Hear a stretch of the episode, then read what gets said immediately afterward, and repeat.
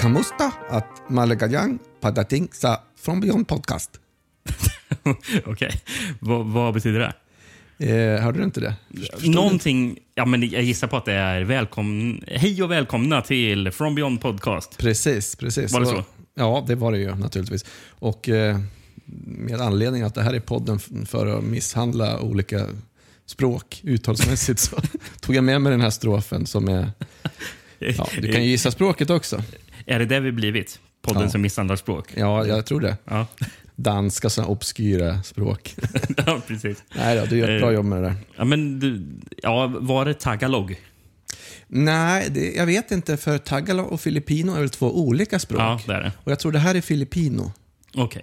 Ja. Tagalog är lite svårare. Men jag tror de är rätt så besläktade med varandra. Ja, jag tror också att det liksom är, de är olika dialekter nästan. Men det här tror jag översatte till Filippino i Google Translate. Okej.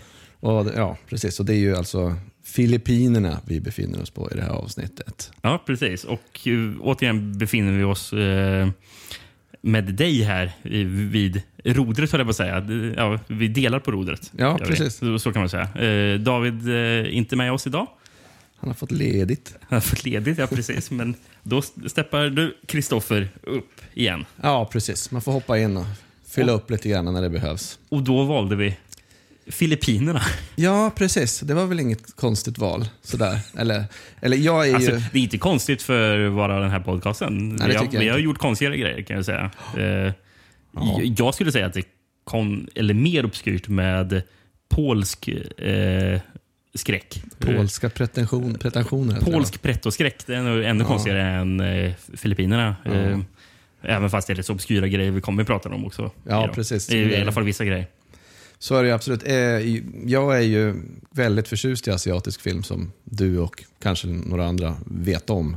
Mm. Och, men det är ju oftast Japan, Kina, Hongkong och Korea man liksom landar i, eftersom det är de filmerna som är, liksom är mest och bäst distribuerade idag. Mm. Så Filippinerna, Vietnam och Thailand, det kommer liksom, det är lite mera sällan man berör det lite grann, även jag som Asienfrälst. Så att det är jättekul att få dyka in så här och kolla på lite filippinskt. Mm. Och, ja, men det är någonting jag också velat göra länge, så ja, men jag blir peppad när vi kom på att vi kunde köra det här avsnittet. Vad vet vi om Filippinerna då? Alltså, vi vill ha någon slags summering av vad Filippinerna är. Ja, jag fick googla själv, så jag ska inte säga till någon expert. Alltså, Filippinerna, jag tror att namnet Filippinerna kommer från typ kung Filip, någon spanjor. Mm. Därför att... Jag får med att Filippinerna upptäcktes av Magellan. Ja, precis. Han var väl där. Men det är väl på grund av den här spanska kolonialismen som det är så mycket spanska namn på skådespelarna och regissörerna vi kommer att prata om. Det är ju mycket spanska. Och jag tror även i språket Tagalog så finns det mycket typ spanska lånord inblandade. Ja, det kommer vi få höra vid något tillfälle i de här filmerna framöver. Och sen så blev det ockuperat av Japan under andra världskriget. Precis, det var ju sen var det typ USA som befriade, om man ska säga så. Ja. Och sen därefter har det varit mycket mer amerikansk inblandning sen i Filippinerna. Ja, precis. Ja, precis. Och det är inte typ det enda jag vet om Filippinerna. Huvudstaden heter Manilla. Ja. Nej, men det är väl en spansk koloni från 1500-talet, kan man väl säga att det var, fram då till de här spanska-amerikanska kriget som var 1889.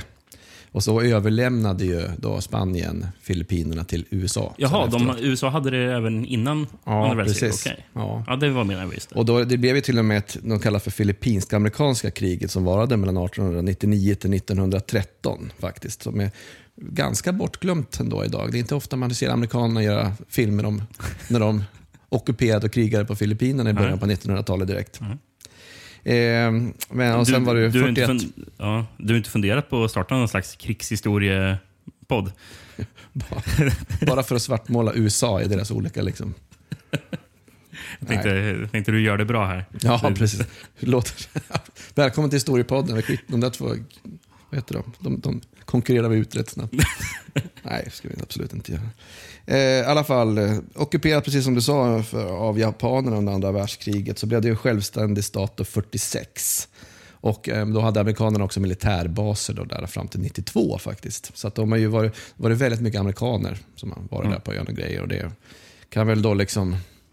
Ja, de har ju haft en hel del amerikanska filmproduktioner som har hamnat där. De har liksom då kanske haft lite lättare med språket och sådär också då. Vi kommer ju komma in lite på den amerikanska inblandningen i en av filmerna. Ja, precis. 94 miljoner medborgare på Filippinerna. Ja, men jag läste någonting. Är det inte de typ så här världens 12:e mest befolkade land? Det är någonting som flyter under radarn, känner jag. Ja, Filippinernas folkmängd. Sjukt mycket folk där. 11 miljoner bor inte ens på Filippinerna utan på andra ställen i världen. Och de kallas ju för Pinoys, brukar man säga. Ja. Ja, jag är Pinoy fast jag bor i Australien. Jag trodde du sa att du var Pinoy. Det skulle jag mycket verkligen. I'm a Pinoy. Kom du ut med? Be a Pinoy too. Nej, jag är tyvärr inte det. Det vore kul. Jag kan ju dra lite snabbt också deras filmhistoria. Bara väldigt, väldigt snabbt. Lite grann om trenderna som har varit. Varsågod. Innan vi går in i avsnittet lite grann. Och det var, man brukar säga att 50-talet var ju någon form av golden age för filippinsk film. Då producerade de ungefär 350 filmer om året. Vilket innebär att de var näst störst i Sydostasien på att producera film då efter Japan. Mm. På 60-talet så gled de in mera på James Bond och western knockoffs. Det blev lite mer att man kollade på amerikanerna. Man var ju väldigt influerad av amerikansk film. Man gjorde också väldigt mycket bombafilmer. Bomba. Det är alltså mjukporr. Ja, okej. Okay. Mm. Bomba. Det gillar bomba. Jag. Ska vi kolla på lite bomba? Precis. I want to watch some bomba tonight. Ja. De gjorde också väldigt mycket så här rock'n'roll-filmer, alltså kopplat till rock'n'roll-kulturer. Och sen så brukar man ju säga att 70-talet och in på 80-talet var det second golden age. Och det är väl de filmerna som man liksom har talat om lite mera. Alltså, det var ju då de gjorde ganska mycket exploitation-filmer och... Ja. Du vet ju. Då Roger Corman och gänget var inblandade. Ja, precis. Jack Hill var där och gjorde Big Dollhouse och The Big Bird Cage och de där filmerna gjordes då liksom. Och de blandade lite, det var lite Blaxploitation och allt möjligt där de sköt det skulle vara i djungeln och så vidare. Mm. Men själv så de egenproducerade filmerna, då var ju under ganska... Och sen får man väl säga, sen på 80-talet kom italienarna in och började spela in Vietnamkrigsfilm. Ja, precis. Och det var ju på Rambo Knockoffs som vi har pratat om många gånger i den här podden. Ja, precis. Och det hade att göra med att de hade också extremt billiga filmcrews på Filippinerna. De jobbade ju för helt annan kostnad. Mm-hmm. Så var till och med de kanske gjorde i Italien då. Så att det var väldigt tacksamt att vara där och filma också. Själv så hade de plus att det kanske hade varit svårt att få till någon Vietnamliknande djungel i Italien. I Rom liksom. Nej, det är inte möjligt. Ja, det är klart att det är ett bra enkelt ställe att filma på. Men med Thailand har de väl också varit och filmat lite Vietnamfilmer och sådär också. Jo, själv så hade de ju någon sån här, de var väl under ganska hård militärpress och hade väl liksom väldigt censur på det egenproducerade filmen och sådär. Att inte, de fick väl gå igenom någon board of censors för att få igenom manus och såna grejer då. För de hade ju en president som inte var så himla, vad hette han då? Ferdinand Marcos var ju under Marcos, att han liksom var ju väldigt hård då, på att det inte skulle vara någonting som kritiserade regimen då liksom där då, så okay, vidare. Ja. Så att då istället så växte det fram liksom någon form av avantgarde scen då liksom, det som gjorde ganska mycket svartvita experimentella filmer då. Jag tror en av filmerna vi kommer att prata om i dagens avsnitt tillhörde lite den avantgarde-scenen, eller en av regissörerna i alla fall, eller regissören till den filmen tror jag. Ja, precis. Ja, absolut. Det håller jag med om och det kommer vi komma in på lite grann. Men det var väl lite korta drag va? Filmhistoria. Ja. Väldigt korta drag och sådär. Men... Ja, men bra med en liten bakgrund. Lite grann i alla fall när vi går på det här. Ja, men det är ändå rätt så häpnadsväckande där du säger med 350 filmer om året där vid den tiden på 50-talet när de var alltså verkligen igång. Jag vet, jag småtittade lite såg om vissa delar av den här dokumentären Machete Maidens Unleashed. Mm. Och då står det just den grejen i början av filmen, det här med 350 filmer om året. Mm. Och det är någonting jag märkt när jag gjort research inför avsnittet, när jag kollat upp vad regissörer och skådespelare har gjort för någonting. Gjort enormt mycket. Ja, men jag har identifierat en grej också. Mm. Många filmerna har då jag ser affischerna så är affischerna svartvita.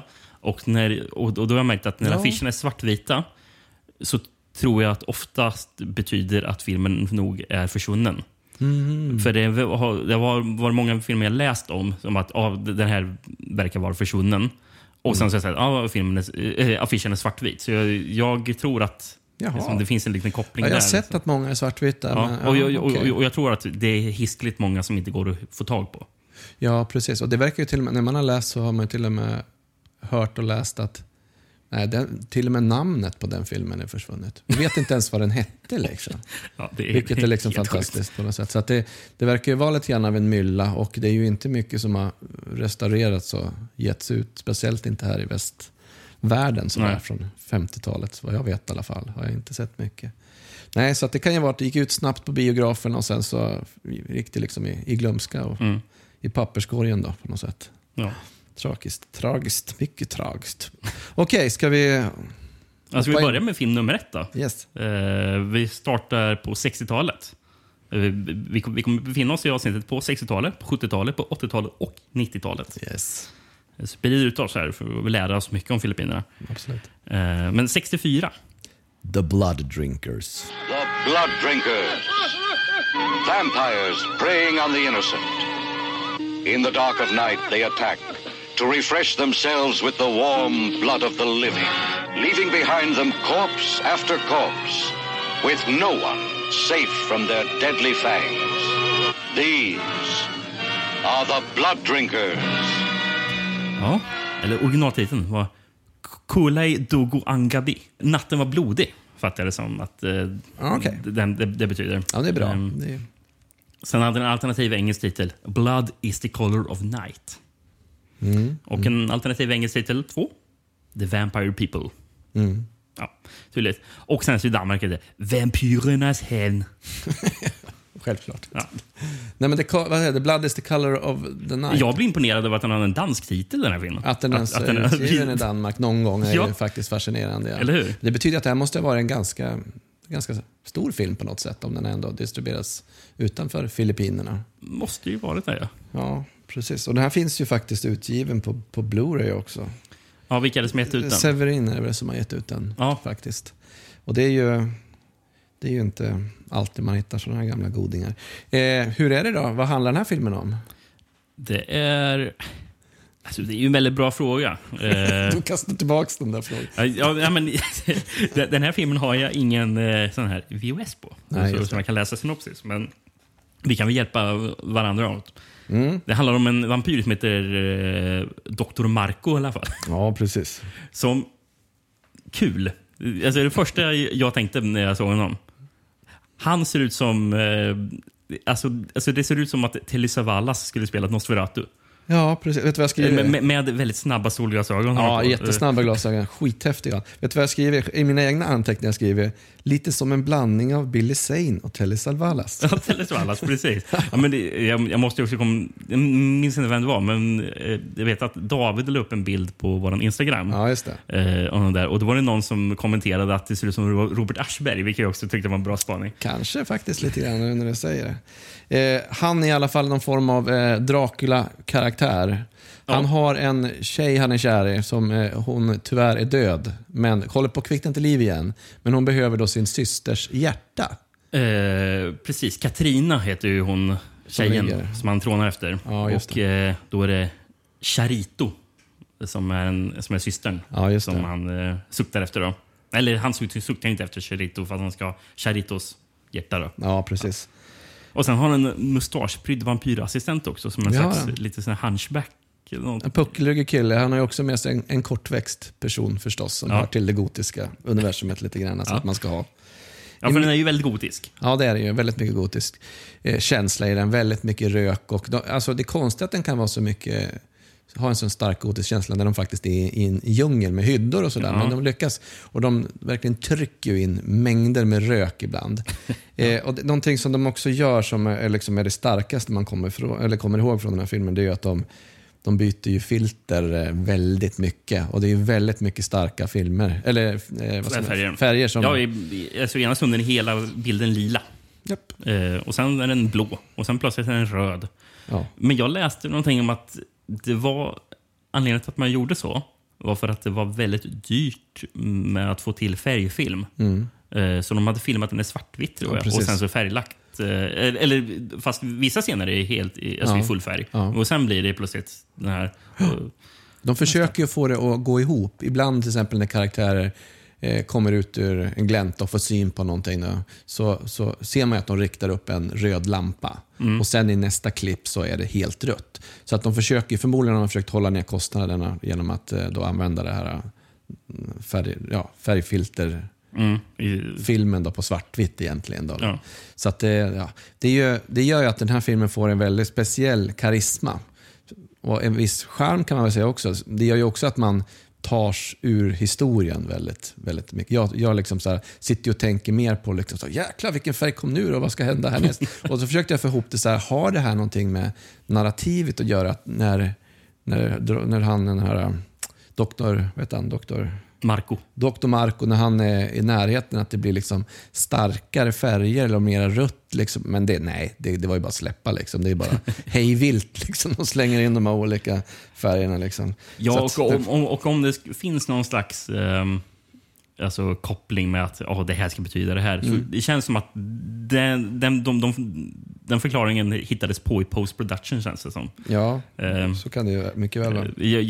Jag har svårt att tro att man planerade det i manusstadiet att den här filmen, eller den här scenen ska filmas i svartvitt för att den sen ska vara den färgen. Och den här scenen ska vara i full färg. Nej, de bara slängde i och körde liksom. Ja, för det är vissa scener som ena stunden är i full färg och sen så är det den här svartvit färglagda och sen är det full färg igen. Ja, just. Okej. Utan att man förstår. Jag tror inte det har någon betydelse, det här färgbytet. Det gör snällare, eller ställer lite så arthouse-känsla att det liksom är någonting man inte riktigt förstår. Så. Ja. Men den är väldigt färgglad. Du får ju liksom Argento Susperia och framstå lite grann som Kinders list i jämförelse. Liksom. Ja. Exakt så. Den här damen förresten som vi var inne på, hon som heter Charito, hon spelas av en kvinna som heter Amelia Fuentes. Och hon kallas väl för Filippinas Elizabeth Taylor och sådär. Exakt, väldigt, jag skriver ner också. Ja, väldigt populär och ganska vacker donna, så jag förstår liksom att hon hade en viss star. Precis, Ronald Remus som är den där Telisavallas Dr. Marco, som egentligen heter Ronald Kukuritschkin.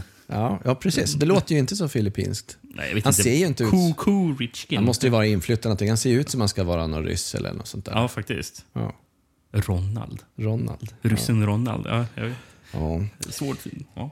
Det är ju en intressant scen, tycker jag, som dök upp en bit in i filmen. Det är ju att den här tjejen då, Charito, hennes föräldrar blir ju ganska tidigt uppkäkade av vampyren. Och sen så kommer ju de hasande och liksom attackerar henne i en liten stuga hon sitter och trycker i. Och de kommer liksom väldigt starka Night of the Living Dead-vibbar på den scenen, tänkte jag på. Hon säger ju också liksom they're dead but they're still alive. Och sen kommer ju han, Dr. Marcus, hoppande och skrämmer bort dem, för han vill ju ha henne för sig själv och sådär. Men jag tänkte det var lite intressant ändå liksom, att det här var ju ändå 64 liksom, några år innan Night of the Living Dead, att man ändå har liksom en så pass liknande scen. Jag tänkte det här kändes lite häftigt ändå. Ja, verkligen. Sen, något som jag gillade också, det var ju Basra. Basra? Fladdermusen. Jaha, ja. De hänger en jävla plastfladdermus i ett snöre och framför ögonen på tjejerna, och hon bara skriker, och han då, Dr. Marcus, bara Basra is your master, Basra is watching. De är väldigt taffliga, de fladdermusscenerna alltså. Ja, precis. Absolut. Alltså hela filmen tycker jag rör på sig lite som en frankofilm. Som en frankofilm utan sex. Ja, det liksom, kan man nog säga. Väldigt makligt tempo. Den är mysig att hänga med i, men man begriper egentligen inte riktigt vad de gör och varför. Nej. En annan scen som jag tyckte var väldigt rolig, det är ju någonting som den här filmen skulle behövt, det är ju liksom en starkare protagonist, va? Det är ju den här killen Victor, han har ju också någon sån där spikerröst på hela, lite då och då som kommer in och det är väl egentligen för att försöka hålla ihop manuset på något sätt, att han liksom förklarar lite saker då. Ja. Men det är en scen när han kommer och sjunger utanför hennes stuga. Ja. Och då går det över till nästan någon sån där Disney-aktig liksom doap. Han står och sjunger i. Nej, det liksom kommer från ingenstans. Men det tror jag har att göra med att då på 60-talet att de var ju så starkt influerade av den här rock'n'roll-kulturen. Och ja, men ville ha en känns sån... väldigt mycket 50-tal USA. Ja, precis. Precis, så att de ville, att det var liksom så, det var fortfarande, låg det kvar då i den här filmen, att man ville ha liksom lite, en litet sångnummer i liksom. Mm. Det funkade bra.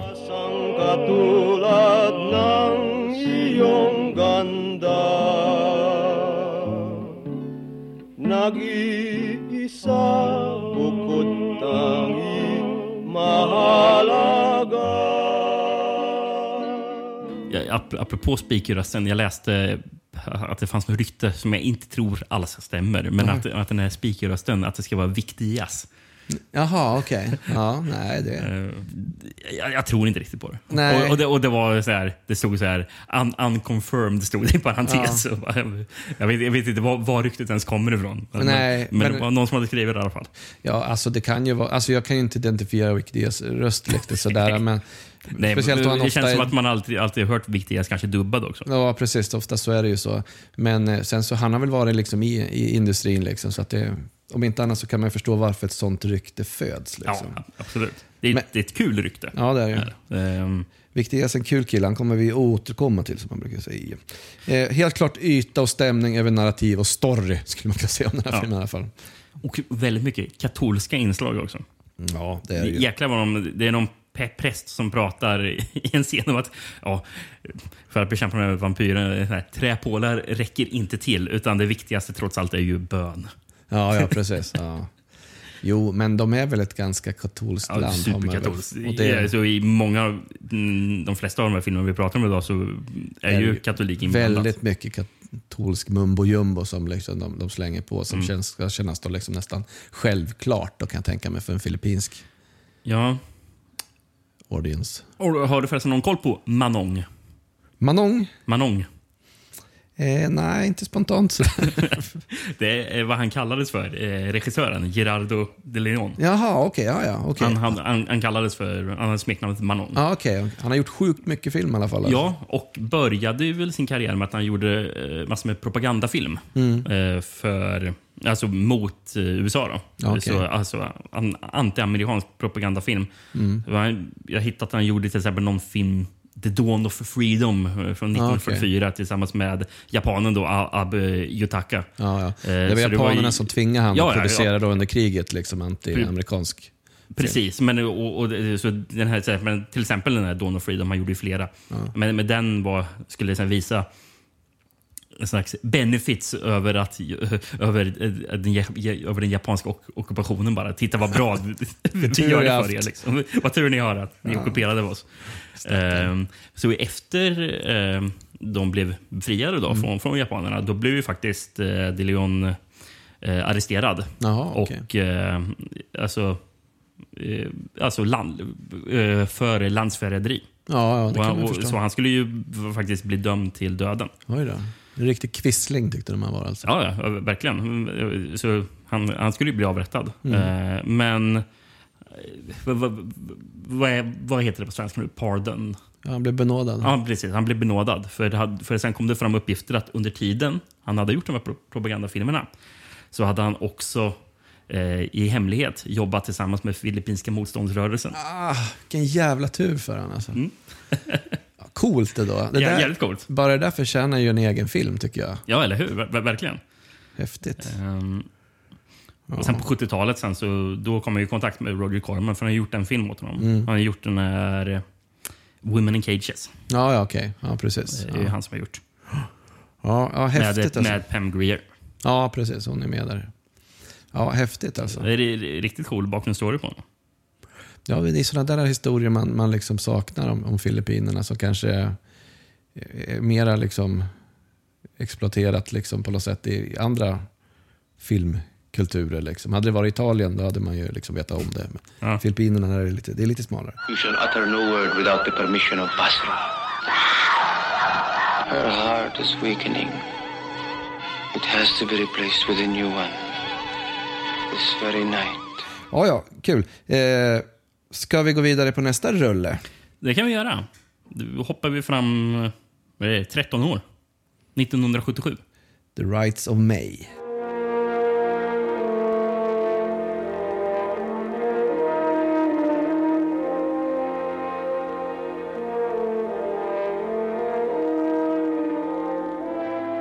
Eller Itim, som originaltiteln. Precis. Som betyder svart. Ja, eller dark. Ja, jag såg, de säger ju Itim in, och de översätter dem till darkness, in darkness. Ah, okay. Ja. Google Translate går med svart. Ja, ja, det var precis. Så.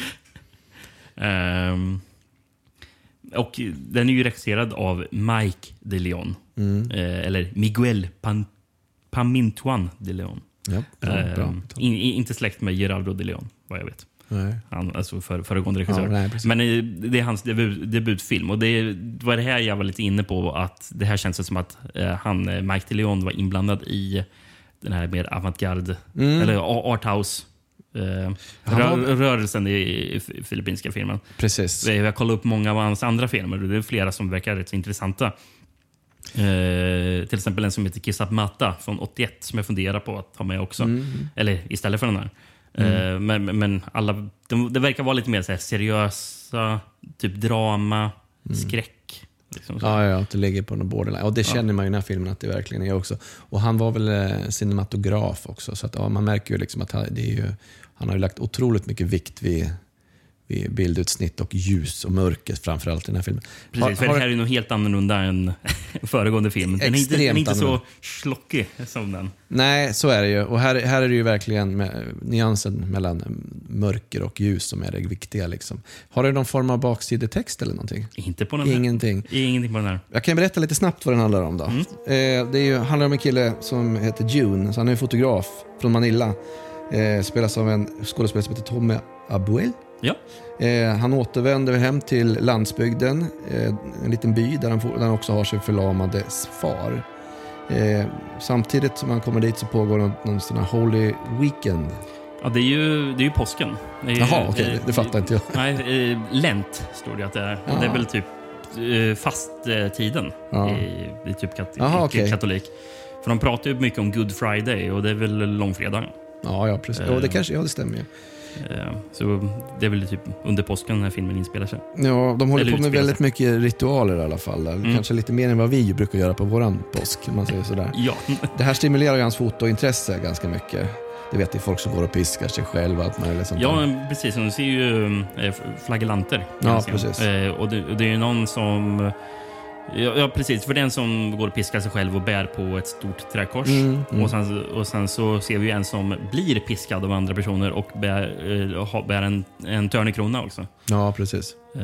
Ja. Plus att de sitter och har massa ceremonier och nästan så tillkallar liksom andar och såna grejer. De verkar ju vara väldigt spirituella i alla fall. Här på landsbygden, men märker ju ofta vara det lite mer på landsbygden i filmen i alla fall. Ja, ja. Bland annat så tar han ju en bild på en vacker men lite sorgsen kvinna som han sen börjar prata med, och när han överlämnar den här fotot till henne. Hon är vacker men lite sorgsen och hon reagerar ganska starkt på att han närmar sig henne, och när han sen visar det här fotot hemma hos sin pappa och, så blir det lite upprörda tankar. För deras öden är ihop kopplade på ett väldigt speciellt sätt, kan man väl säga. Precis, för vi har ju Teresa som hon heter, den här kvinnan som han fotograferar. Ja, precis. Som han sen blir tillsammans med också. Chara Santos Conchio, tror hon heter. Ja, Santos Conchio. Hon jobbar ju fortfarande för fullt i Filippinerna. Hon var ju till exempel med den här Erie som kom för några år sedan. Precis. Och även huvudrollen i den här The Woman Who Left också. Men ännu mer spännande. Hon var faktiskt CEO och president för... ABS-CBN Corporation, som var Filippinernas största tv-bolag. Hon är liksom president rätt så nyligen, tror jag. Ja. Så det är ungefär som att hon hade varit typ CEO för ABC i USA. Ja, precis, det är på den nivån. Ja, precis. Precis. Man ser ju, vad det jag såg när jag kollade henne på IMDb, liksom att jäklar vad hon har angiven som producent på många titlar. Liksom, det har nog med det att göra. Liksom. Ja, precis. Det här är ju en ganska speciell film som vi redan var inne på. Det är ju kontraster mellan ljus och mörker. I ljuset finns på något sätt sanningen. När June, han drömmer ju liksom om, han får ju liksom vissa visioner när han drömmer som talar om lite närmare liksom sanningen. Och där är det väldigt, väldigt ljust i de scenerna. Väldigt nästan vitt sådär. Men alltså han famlar runt liksom i någon form av mörker nästan hela filmen. Och liksom, han är ju väldigt mycket i sitt framkallningsrum. Där han liksom försöker då, och med varje gång han får fram en ny bild av någonting han har tagit så liksom kommer han lite närmare och det blir lite ljusare och sådär. Så att jag förstår ju liksom så här vad han försöker göra, Mike de Leon, med ljus och mörker och sådär, och jag tycker att han gör det på ett jäkligt skickligt sätt. Mitt problem med filmen det är att det går extremt långsamt. Ja, den är väldigt långsam. Alltså hela grejen med filmen är ju nästan att det är atmosfär, känner jag. Ja, det är atmosfär. Och det är också så här, det är en skitig kitchen sink-aktig nästan så här atmosfär också. Så här. Det är ju väldigt liksom skitigt i det här huset hemma hos hans farsa. Och ja, så men där, det är mycket så här typ vardag också när de pratar, just när karaktärerna pratar med varandra. Där liksom det är någonting så väldigt så här vardagligt i många scener. Ja, precis. Det känns ju väldigt nästan neorealistiskt. Eller jag vet inte om man ska säga. Det känns ju väldigt som ett välgjort drama. Jag blev nästan så här... Alltså egentligen, det är ju en mer slags mysteriedrama än vad det är en skräckfilm. Ja, då har vi några scener som är lite, som har lite med spöken och sånt. Men det är inte mycket alls som är det. Det är en riktigt bra scen med en seans, tycker jag. Filmen börjar ju och slutar med en seans, och det är ju liksom de starkaste scenerna tycker jag i filmen, helt klart. Jag gillar också just den som vi nämnde, flaggelandscenen, för den tycker jag var riktigt bra liksom, den var effektiv. Men bara hon kvinnan som håller seansen, ska jag säga vad skådespelaren heter? Ja, gärna. Mona Lisa. Ja, just det. Vad fint. Det var riktigt bra. Ja. Nej, men det tar ju typ 30-40 minuter innan det händer egentligen någonting i filmen. Innan det så har jag bara gått omkring och tittat och fotograferat saker. Och när det väl börjar hända någonting lite mer onaturligt, eller man ska säga, då blir man ju nästan förvånad. Just det skulle ju vara det här elementet också. Precis. Men just jag gillar den mest kanske på grund av liksom mer den här den makliga atmosfären. Man faller in i liksom i det här. Men jag tror att man kanske kan få ut ännu mer av den, för det känns som att det finns något slags kulturellt som man missar nästan i den. Det är väldigt mycket, alltså den behandlar ju de religiösa liksom riterna och det som finns i filmen med väldigt respekt också på något sätt, tycker jag sådär. Men jag tror också man skulle få ut mer av den här filmen om man såg den på en bioduk med en bra restaurering, så man ser verkligen de här kontrasterna mellan ljus och mörk. För ibland så var det nästan svårt att se vad som hände, och det beror nog på att det inte finns någon riktigt bra version tillgänglig just nu liksom, av den här filmen. Och då tappar man lite grann av det han försöker kanske. Det är också en liten förutsägbar utgång på filmen och sådär. Man förstår ganska tidigt vad det är på väg någonstans, men jag tror liksom inte att det är själva poängen med filmen. Det är inte liksom att det ska inte vara någon slags plot twist liksom så här, utan det är egentligen bara ett mak fram dit. Så att jag är lite kluven till det. Jag förstår precis vad man gör och tycker den liksom är bra, men det blir också lite för segt och så att man zonar ut ibland och just det, vad fan han går och tittar på nu då.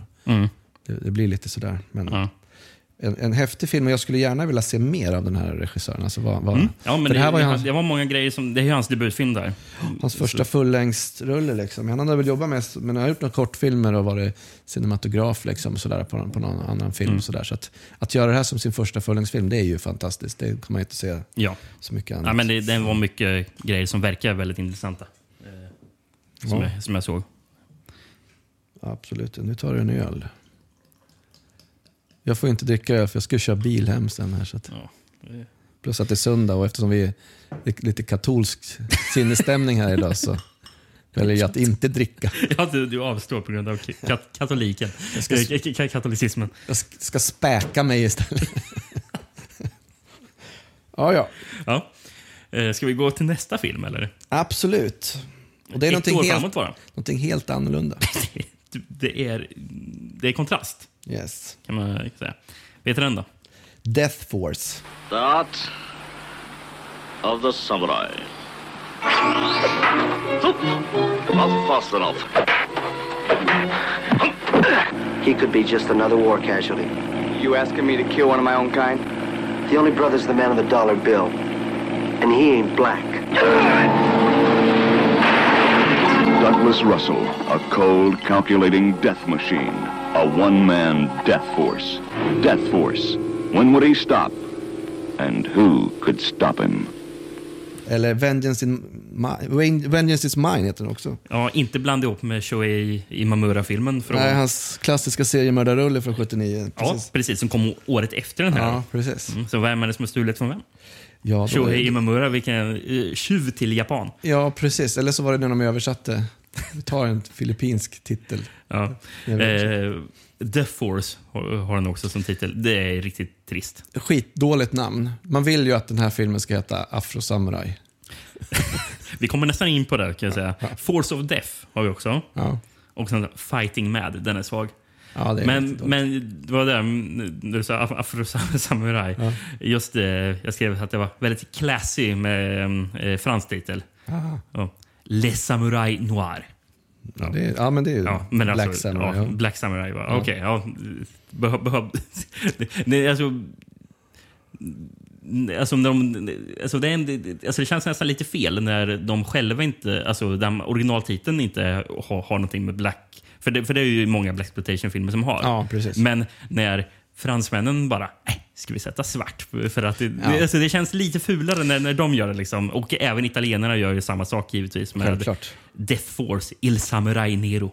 Ja, precis, ja, det är samma sak.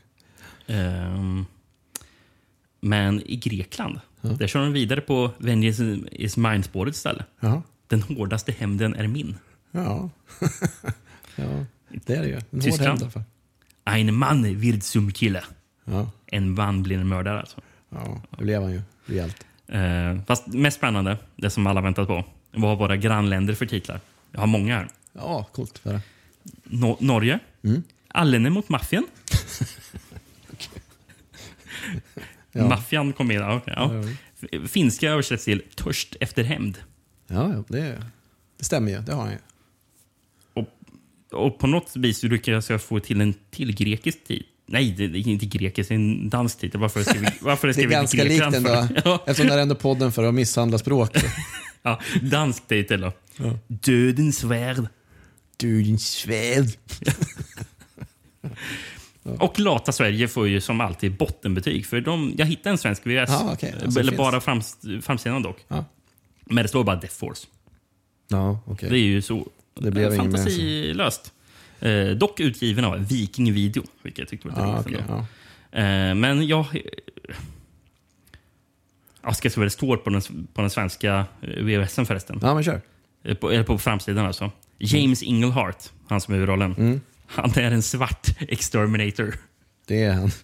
Ja, nästan. Men några i alla fall som vet hur man bevarar kulturarv, det är ju Finland. För här har jag en finsk VHS. Ja, skönt. Som är översatt. Ja, kör. Svart hämnare. Ja. Svart hämnare är en kallblodad beräknande märkare. Märkare? Ja. Shit. Tre arméveteraner, Russell och McGee. Det var bara två. Som är gatubarn uppvuxna i våldsamslum. Och Morelli. Okej, ja. Heter han Morelli? Ja, det är han italienska killen. Okej. En mördare återvänder hem från Vietnamkriget för att ta den egendom de förvärvat från underjorden av Saigon. What? Morelli och McGee dödar Russell och kastar honom i havet. Russell kommer dock inte att dö, utan kommer att räddas av två japanska soldater som fortfarande lever i andra världskriget. Just det. Männen blir vänner och Russell lär sig att använda samurajsvärdet. Återvänder till Los Angeles många år senare märker Russell att Morelli och McGee terroriserar hela staden med gangstermetoder, inklusive hans fru och son. Russells hämnd med samurajsvärdet är obeveklig och grym. Det stämmer. Den sista klimaxen är som en punkt på i denna intressanta film. Oj, ja. Pricken över i måste det ju vara. Ja, ja, precis. Ja, precis. Ja.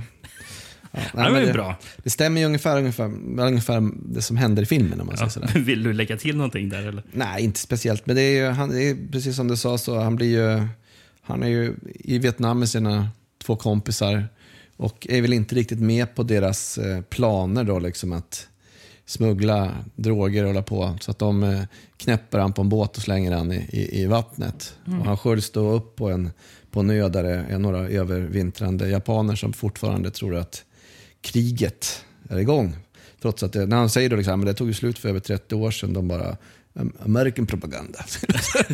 de köper inte den då. Men då, däremot efter ett tag blir en kompis med dem och så. Men det jag fattat som att det var... Det fanns någon sån här. Precis. Det har man ju hört om mycket. Mm. Eller, fast alltid ni har hört om att det fanns någon sån här japan de hittade i någon djungel. Ja. Då har de fått det låta som att det var en. Liksom. Det hittades ju hela tiden. Det fanns ju jättemånga som man hittade såna här åren efter. Det jag ofta har hört då, när man har hört talas om det, är att han visste inte att kriget var slut eller någonting så här. Mm. Och att ingen har varit i kontakt med någon. Nej. Men i själva verket verkar det som att de här japanerna som hittats, det är folk som har varit i kontakt med dem. Ja. Men de har just trott att det har varit propaganda, så därför har de vägrat att... Ja. Det var ju någon som var i typ Indonesien, tror jag. Okej. Som de hittade i djungel. Han har ju varit i kontakt med jättemycket folk. Han köpte inte. Liksom. Nej, han köpte det inte. Och han hade ju typ varit inne och dödat bybor också.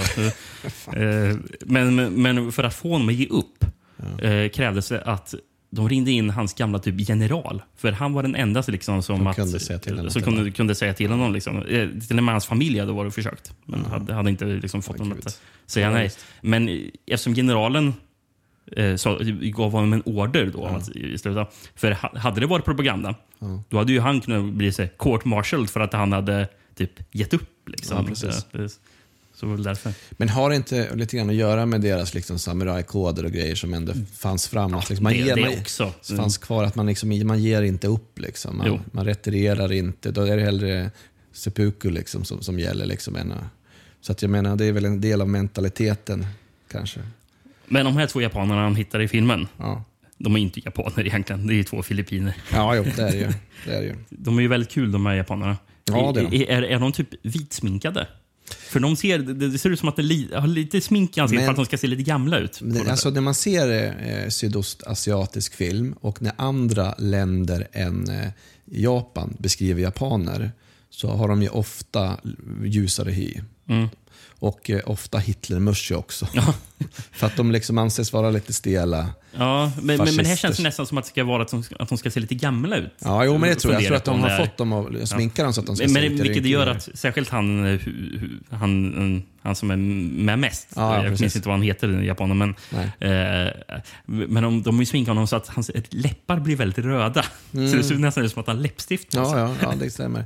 Jag tror att det är helt enkelt att de försöker forma skådespelarna och se äldre ut än vad de egentligen är. Han har ju väldigt rolig dialekt. Ja. Han pratar väl lite japanska sådär också. Ja, lite. Men hans brytning låter nästan som att han läspar. Han har mycket dialog. Han pratar ju för fullt. Ja, precis. Det är lite så här Bushido-koder och såna grejer han berättar. The samurai has a code. Loyalty until death. Pride in one's name, in one's honor. Total and unconditional obedience to one's shogun. Seppuku, if one fails. Jag läste någonting om att det var ju typ deras, de här två japanerna på ön. Det var ju typ deras så här dialog mellan varandra som inspirerade till Hattori Hanzos dialog i Kill Bill. Jaha. Att det var det som Quentin Tarantino kom att Sonny Chiba och vem är den andra nu? Jag kommer inte ihåg. Är det Gordon Liu? Nej. Jag kommer inte ihåg. Alltså, det var så länge sedan jag såg dem. Nej, men att för de har ju lite sån banter i den här typ sushi-restaurangen de driver. Och typ det är taget från Death Force. Jaha, det var ju häftigt. Ja. Att det var ändå så pass. Ja, nej, men det är ju det roligaste liksom, inledningsvis i filmen innan han kommer tillbaks till Los Angeles, så är det ju det de håller på med på ön när de är på tränaren och grejer. Det är ju väldigt det är ganska underhållande. Så får man ju liksom lite inklipp i vad som händer då med de här två andra killarna, Morelli och när de driver runt McGee, i LA och ja, egentligen bara dödar folk liksom. Ja. Och det liksom, först så är det ganska tråkigt. Sen så blir det ju lite kul att liksom, okej, nu kommer till instinkten att gå in och skjuter ner en massa folk så där, så det är lite roligt. Men samtidigt så att för filmens skull så hade det ju varit nästan bättre att utelämna vad som händer i Los Angeles tills han kommer tillbaks. Ja, grejen är att det håller ju på hur länge som helst. Ja, det är väldigt... på ön. Jag vet inte, det känns som att det skulle kunna vara 10 minuter av filmen egentligen, ja, de är på ön. Liksom. Ja. Det hade inte behövt så längre. Det är ju minst en timme. Ja, jag skrev ner, det tog en timme. Efter en timme så kommer han till LA då. Och filmen är ju 1 timme och 50 minuter, vilket jag tycker är för långt verkligen. Ja, men jag tyckte aldrig det blev tråkigt. Jag tyckte det var rätt så tråkigt fram till att han kom till LA. Och då blir det jättefartfyllt. När han börjar slåss med gangsters med samurajsvärd, då är det riktigt coolt. Ja, det är skitroligt. Han hugger av armar och ben och det är huvuden som fanns, köttar han av. Och det är ju nästan, det blir ju mer brutalt än om han hade gått och skjutit ner folk liksom. Att han liksom, de står där och gör sina gangsteraffärer och så kommer han där köttande med en jävla katana och hugger av armen på honom. Det blir mer brutalt på något sätt. Ja, så ger man ju hans kläder också. Han har ju på så röda V-jeans med ett brett svart så hundhalsband ungefär med ett japanskt tecken på. Runt halsen då liksom. Eller, och så en grön overall ibland också. Så att han ser ju spektakulär ut faktiskt. Ja. Någonting som är intressant med den här filmen är att det finns inga svordomar i den. Och det känns som att eftersom den är ganska starkt kopplad till Blaxploitation ändå. Så när han kvicknar till på ön till exempel, då säger han "You damn mother humpers." Så att liksom, och de här japanerna är lite kul, de bara "mother humpers", liksom, de fattar inte vad det är. Men och det finns ingen profanity alls, alltså inga svordomar alls i hela filmen. Och det brukar man ju ösa på med när det kommer till Blaxploitation och såna grejer. Ja. Så att det vore intressant att veta vad det beror på egentligen. Ja, eller hur? Distributionsrättigheter eller någonting sånt där. Ja. Eller... ja, konstigt. De kanske inte... ja, av någon anledning har man valt att inte ha det i alla fall. Kanske det var James Eaglehart som vägrade. Ja, kanske. Vad har du på James Eaglehart? Ja, inte speciellt mycket faktiskt. Nej. Jag såg att han hade gjort några grejer, men jag trodde inte det var någonting jag hade sett speciellt.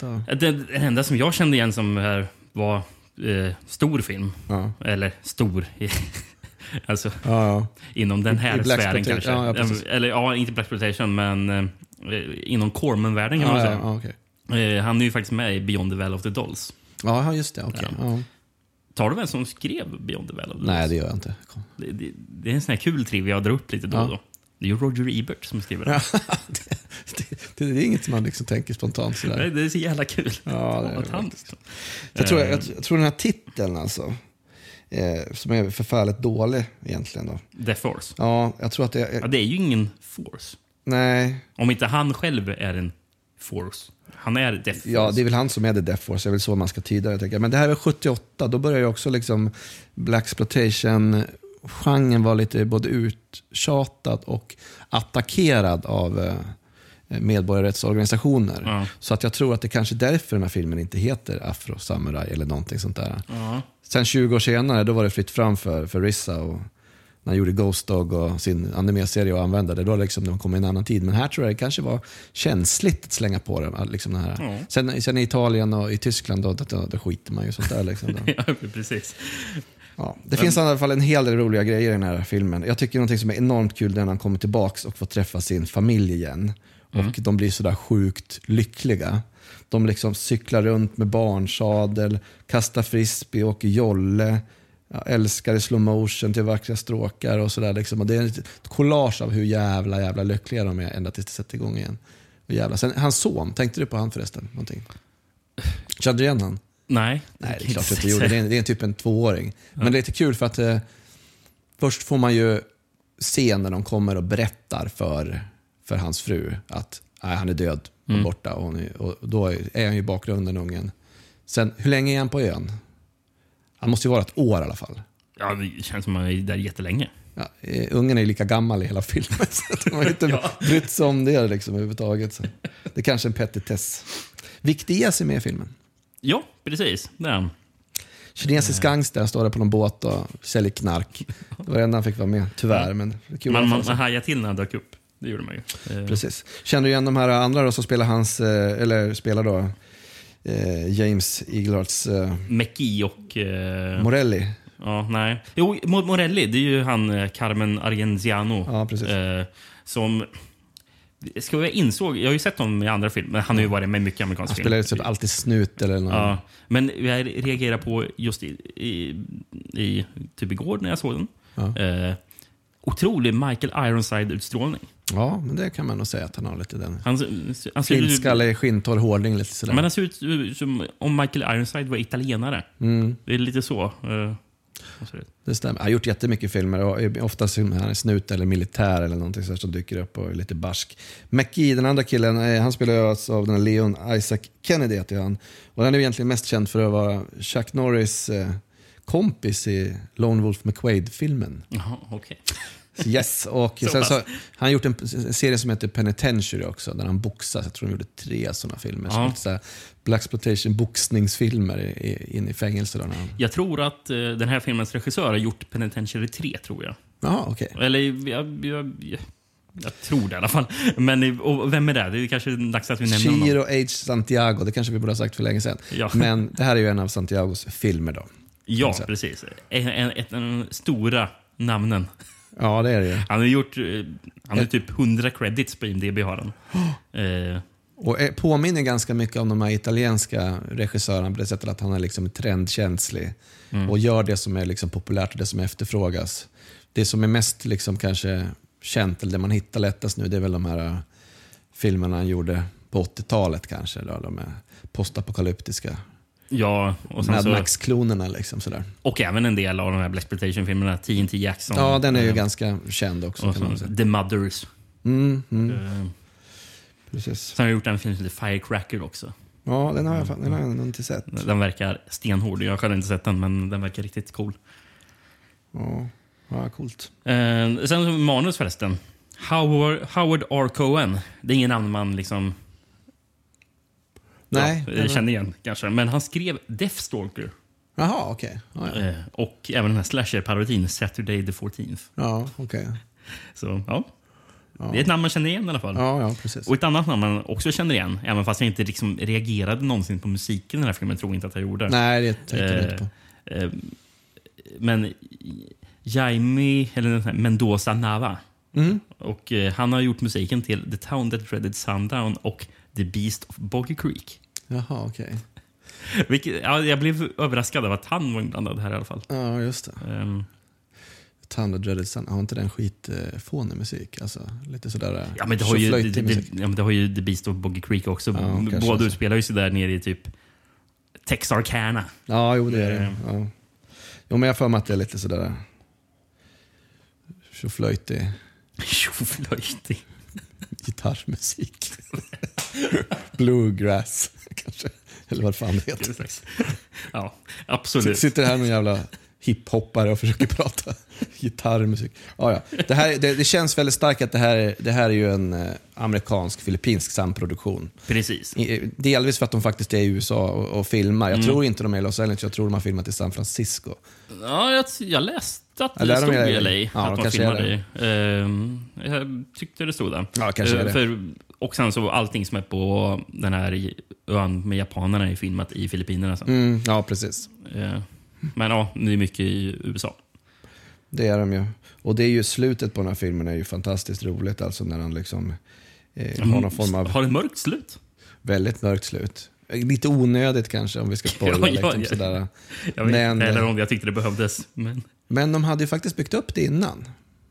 Om du tänkte på det. För jag blev överraskad. Det vi sitter och pratar om, det är ju alltså att att huvudpersonen får en kula i slutet. Ja, det kommer ju någon prickskytt. Vi ska spoila lite grann. Men ja, i ett samtal tidigare i filmen så hyr de ju in den där killen. Sen får man inte se vad som händer. Okay. Plockar upp han på flygplatsen. Så får man inte se ansiktet på honom. Han bara kliver in i bilen. Ja. Sen tänker man inte mer på det. Sen till slutet, då smäller det. Så att säga. Ja. Men innan det så har ju våran huvudperson här... Dog Russell heter väl han karaktären. Han har ju hukt av huvudet på en jävla massa folk. Satt upp i huvudet på pinnar och och härjar runt där liksom. Så att det är ju riktigt köttigt och brutalt och nästan lite sådär gåriga faktiskt actionscener. Ja, jag blev överraskad av våldet. Ja, det finns ingenting grafiskt som jag tycker är så roligt som action med liksom gore- och skräckfilmseffekter. Det är ju det mest underhållande man kan hitta, om du frågar mig. Vinnie Syndrom har gett ut den här på DVD. Och sen finns ju tyska bolaget Subkultur Entertainment som har gett ut den faktiskt på Blu-ray. Men båda de här är toklimiterade och jätteslut nu, tror jag i alla fall. Jag har inte sett dem i handen. Men en gång har jag sett faktiskt den här tyska utgåvan till sal, och då var gick den ju för över 500 lappen i alla fall. Oj, ja. Men det kanske kommer, och det var ju, jag tror att faktiskt att Vinnie Syndrom när de gav ut den var först med att släppa den här förlängda versionen, för att den som fanns innan var att inte 2 minuter. Sen så hade de den här katten då som är 1,50 eller vad den är liksom. Så att jag funderar på vad har de klippt bort egentligen, för att det är ju nästan action hela tiden, så att jag kan tänka mig att det är många av de här random nedskjutningarna. Att de kanske, ja, men det är när de så här klipper mellan på ön liksom, att det bara de gör ju egentligen ingenting för storyn på något sätt, bara att det är kul att se folk bli nedskjutna liksom. Och en kille kommer ut från en biograf, pang, så sätter de en kula igen, så åker de därifrån och sen så tillbaks till igen. Det är ju, ja, men det känns ju kanske rimligt om det är det som är bortklippt. Ja, jag vet inte. Någon som har sett båda versionerna kan ju höra av sig och berätta. That kid needs a father. He don't need a mother like you for a father. 1981 förflyttar vi oss fram till. Yes. Till en film som vi hintat om på Instagram lite. Väl utvalda klipp om en väldigt kort person. Precis. Som... Ska man prata om filippinsk genrefilm, då landar man ju ganska tidigt på den här filmen och den här killen, kan man säga. Det måste man ju göra. Killen är Weng Weng. Yes. Och filmen är For Your Height Only. Just in case you didn't know, Weng Weng is Agent 00, and he's back with more adventure in For Your Height Only. Yes, Agent 00 is back, and he's more defiant, more daring, more full of surprises. For Your Height Only. Precis. Istället för For Your Eyes Only. Ja, precis. Det är ju en James Bond knockoff eller verkligen spoof, eller vad man ska säga. Tyskland heter den Dead Mission, Tödliche Mission. Tödliche Mission. Va? Det var ju en jättedålig titel. Vad fan, har den både engelska och tyska? Dead Mission, Tödliche Mission. Nej, men Tödliche Mission betyder ju det. Ja, men det stod med titeln som står på IMDb här, Dead Mission, Tödliche Mission. Ja, de har översatt sin egen titel. Jag har haft med båda. Smart, ja. Men de hade även en annan tysk. Ja, jag tänker inte ens säga det på tyska. Massor med... Nej. Agent 003,5 på ett hemligt uppdrag. 3,5. I filmen kallas det bara 00. Ja. Men 003,5. Jag hittade en finsk titel också som bara översättes kort och gott till Extremt kort. Extremt kort. Ja. Sen så apropå med James Bond spoof och så, en tagline att hitta. Bigger than Goldfinger's finger, bigger than Thunderballs, och sen ... så Thunderballs balls då. Ja, okej. Ja, det var ju bra. Men apropå det här med 003,5, för jag fattade som att det är många länder som körde på det här 003,5 spåret. Det är halva Bond, eller halva 007, det är väl det man tänker på där. Och de tycker väl att det var roligare än att de bara heter 00. Och jag köper ju det. Men för det gjorde också finnarna. Vi har en finsk VHS. Ja, okay. Och där står det faktiskt på framsidan Agent 003,5 i extremt kort. Okay. Agent 003,5 är det mer än hälften som stor som en storebror. Men minst dubbelt så hoppande. Just det. Men ännu längre diskussioner kan äga rum om behovet att hitta en licens för att döda. Agent 003,5 använder vad som helst som sitt vapen. Från karate till sitt eget bangjärn. Bangjärnet åkte fram. Vars tjocklek är praktiskt, det vill säga 25. 25 inches eller jag vet inte vad de försöker säga. Vår agent i vår film är som en liten otäck elefant i en stor glasaffär som spränger den ökända narkotikaligan. En liten otäck elefant. i en stor glasaffär. Mycket kort fungerar mycket hemligt i en anda av festlig aktivitet. Det är en parodi för alla som längtar efter en annan typ av underhållning där du kan dra undan, där du kan dra under baren vad du har tid för. Okay. Punkt. Mycket kort. Eller var det topphemligt? Eller inte? Jo, ja. Den mindre kända, mindre broder till James Bond, Agent 007, är naturligtvis Agent 003,5. Längden är 70 cm och viktar så mycket som 20 kilo. Det stämmer ju inte. Nej, han var 83 cm. Ja. Men mindre kända brodern. Jag tror den mindre kända brodern till 007 var O.K. Connery. Ja, precis. Neil Connery är den där Operation Kid Brother. Ja, just det. Nej, de bara slänger väl ihop någonting för att få det lite kul. Men han är ju liten och naggande god, ska man väl säga, den här Wang. Och liksom, man förstår ju liksom, så innan, när man ser bara konceptet så tänker man så här, ors, vilket otäckt exploaterande av en kortväxt person liksom sådär. Men det hör ju till storyn att, och även när man ser filmen så känner man ju att fan, han har ju jävligt roligt själv. Ja, precis. Jag tror att han var rätt med på att göra själv. För de säger ju att han gjorde ju inget annat själv än att träna kampsport liksom sådär, hela sin uppväxt. Och liksom gick ju sådär och ville utbilda sig till stuntman liksom. Så han ville ju liksom vara någon form av liten version av Jackie Chan här liksom, och grejer liksom, att han gör sina stunt själv och gör väl ändå ganska spektakulära saker och sådär. Ja, det är någonsin han tar tag i någon kille och typ vänder sig upp och ner. Ja. Säger, han gör typ en volt genom att typ andra killens armen. Alltså, det är svårt att beskriva, men det ser jävligt kul ut. Eller? Han bara frivoltar. Ja, precis. Ett move som man gör ganska ofta, det är ju att han springer och kastas in och glider över golvet för att han är så lätt. Och sen sätter en kula i någon. Eller slår någon i pungen och sen flyr in mellan hans ben. Medan han liksom fiser ihop. Ja. Han gör mycket sådana här sköna grejer. Wang förresten. Ernesto de la Cruz. Precis. Blev ju tyvärr dock bara 34 år gammal. Han dog ju av en hjärtattack. Ja, precis. Så. Han, några år innan hade han fått en stroke också. Så han hade väl problem med hälsan. Men som jag sa, 83 cm lång var han. Inte förknippa med Nelson de la Rosa. Den lilla rackaren från Ratman. Ratman? Ja, den med David Warbeck och Janet Ågren, den italienska. Han hoppar ut ur ett skåp. Han är verkligen pytteliten. Känner inte till alltså. Ja, det är en gammal italiensk rull. Och sen, han är också med i The Island of Dr. Monroe, du vet den, från 90-talet med Val Kilmer och Marlon Brando. Ah, okay. Marlon Brando såg ut som Jabba the Hutt. Det var det sista han gjorde innan han dog, tror jag. Men där är hans lilla kompis som sitter typ på hans axel. Han var extremt liten skådespelare. Han var väl med i Guinness rekordet för att vara världens minsta människa och sådana grejer. Aha, okay. Och han gjorde ju alltså några italienska, eller i alla fall en italiensk kille. Nu när du säger det ringer någon klocka att jag skulle nog känna igen honom om jag såg honom. Han var nog inte riktigt lika fysisk som Wang som ändå... Jag är en liten akrobat här. Ja, absolut. På många sätt så tycker jag den här filmen påminner, alltså det är ganska starka Bruxploitation vibbar i den faktiskt. Ungefär produktionsmässigt den nivån, och att det liksom bygger egentligen bara på liksom actionscen efter actionscen hela tiden när han ska göra något roligt och skjuta ner någon. Och sen ska det vara lite humor med att han har såna här roliga manicker som han har fått av den här filmens cue typ. Ja, precis. Det är ju en scen som är otroligt lat där han får de här grejerna från Q. Ja. Det är inte att de står i något rum när han visar upp. Han sitter bara vid ett skrivbord. Ja, precis. Och sen bara, sen har du den här grejen. Sen har du den här grejen, säger han. Liksom. Har du namnet på hans skådespelaren som sitter på andra sidan bordet där?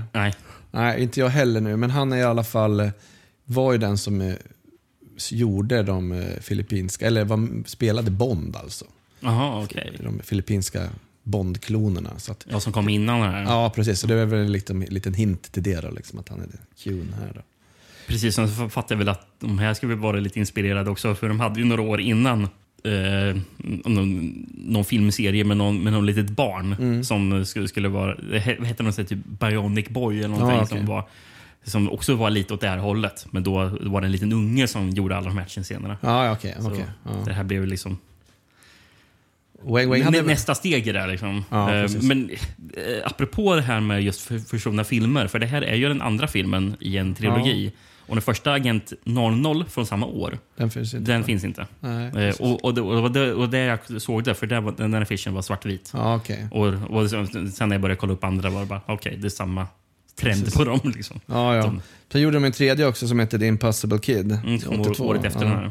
Kan A$AP Rock ha tagit namnet till sin skiva från 2016 för den här filmen? Det är väl inte omöjligt. Det känns ju... Om någon skulle ha gjort det så är det väl han, kanske. Ja, det känns troligt. Ja. Hur som helst, jag skriver upp lite roliga saker Wang Wang gör i den här filmen. Det har jag också gjort en liten lista. Vi kan typ knyta ihop här tillsammans. Här. Vi tar varannan. Ja. Han hoppar paraply från en balkong. Ja. Så istället för fallskärm så har han paraply. Ja, det räcker. Ja, det är Wang jättebra. Wang. Jag skrev ner... Ja, han har ju en scen då han använder ett par X-ray-glasögon. Ja, just det. För han står i ett rum med är det typ 3 stycken sekreterare som sitter vid sina skrivbord och skriver. Och sen så tar han på sig ett par solglasögon. De är jättesnabba solglasögon. Ja, visst. Ja, och då så... Ser han ju dem näck. Ja, precis. Så ser man att de sitter där bara bröstade. Mm. Och han står och flinar och sen tar sig för munnen. Bara, ni fnittrar. Ja, just när det kommer till sex så är han ju lite spänd. Ja. Fast han får ju faktiskt ligga. Alltså, han är ju riktigt women's man liksom. Men fast just de här X-ray-glasögonen används ju faktiskt sen i en scen där han ser ett par skurkar bakom ett skynke. Precis, 3 stycken där som man ser där. Så man sen knäpper och lägger av ett skönt leende efteråt liksom. Precis. Got you guys. Kommer du ihåg vad han säger när han ska få ligga? Nej. It's not about the size, it's where you put it. Ja, det är för jävla roligt alltså. Filmen börjar ju med precis som ett intro på en Bondfilm, med att, det kommer, att han kommer i en cirkel, skjuter mot kameran och sen rinner det blod ner. Musiken i filmen är ju alltså så lik en Bond-themet som det, så att det liksom, ja, trumpeterna kommer lite annorlunda, annars är det exakt likadant liksom.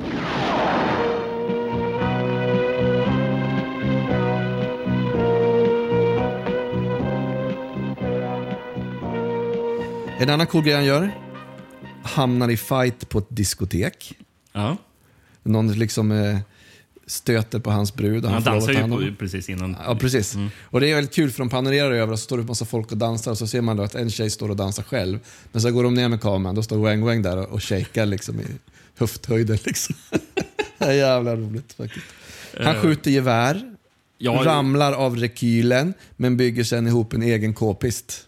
Just det var ju en av hans grejer han har fått. Gadgetsen har fått med ett så här långt magasin och sen så ett handtag man kan skruva på fram på hans typ 22 liksom, som blir som en k-pist. Och där knäpper han ju en jävla massa folk. För en annan punkt han faktiskt har skrivit ner som man gör i den här filmen, det är ju massmördar. Det kan väl dö ungefär 300 personer i filmen. Bara Wang Wang, han skjuter ju ner kanske 250 eller har ihjäl 250 personer i alla fall. Det är liksom varenda scen så dödar han typ 5 personer och skrattar åt det. Ja, han är helt sjuk. Apropå gevär så precis efter det där Bond-introt så introduceras ju han genom att han springer och knyter på ett tak med ett maskingevär. Ja, maskingeväret är ju lika långt som han när han bara hoppar och rullar runt med. Ja, precis. Det är skitsnyggt. Man tänker så här, oj, man vill se han skjuta med det där. Men han förklarar anledningen för mig aldrig göra det eftersom han skulle ju bara flyga iväg som en vant om han försökte skjuta med det stora geväret. Verkligen. Det är en scen, det är ingen gadget eller någonting, men innan han blir inkallad till högkvarteret och så, när han ska få sina instruktioner över sitt uppdrag, då ligger han ju i en pool med sina snabba glasögon. Ja, just det. Bredvid någon tjej ligger han ju självfallet med.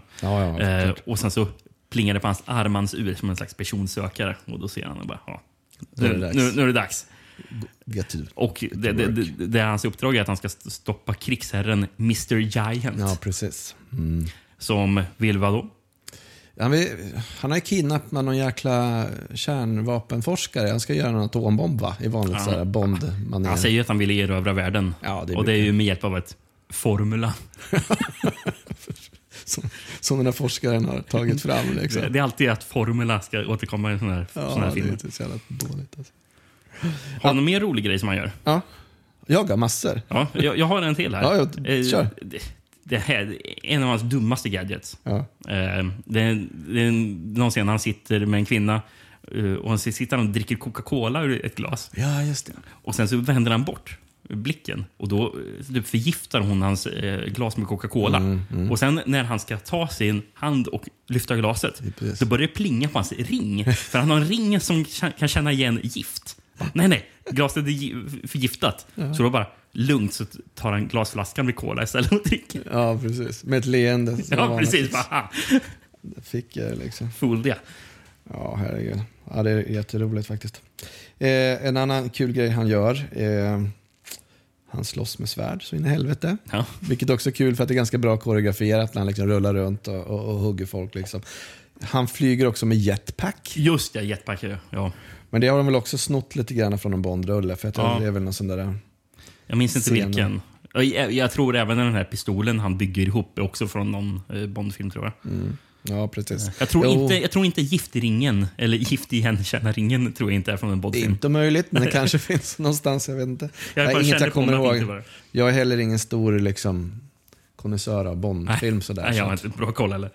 Men det är ju någonting som, alltså apropå det här med tjejer, i början av filmen så är det en enormt rolig scen när Wang cruisar ut från något hus och mitt emot gatan så kommer det en tjej och går.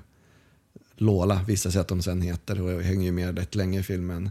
Men hon blir beskjuten och Wang springer och räddar henne. Mm. Och jag tänker vi ska lyssna på vad hon säger sen till han. Why are they trying to kill you? Well, it began not long ago. You see, they wanted me to join their syndicate. What sort of syndicate? What do they deal in? Well, they're big on drugs, and they said they'd peddle my pretty bod as a prostitute.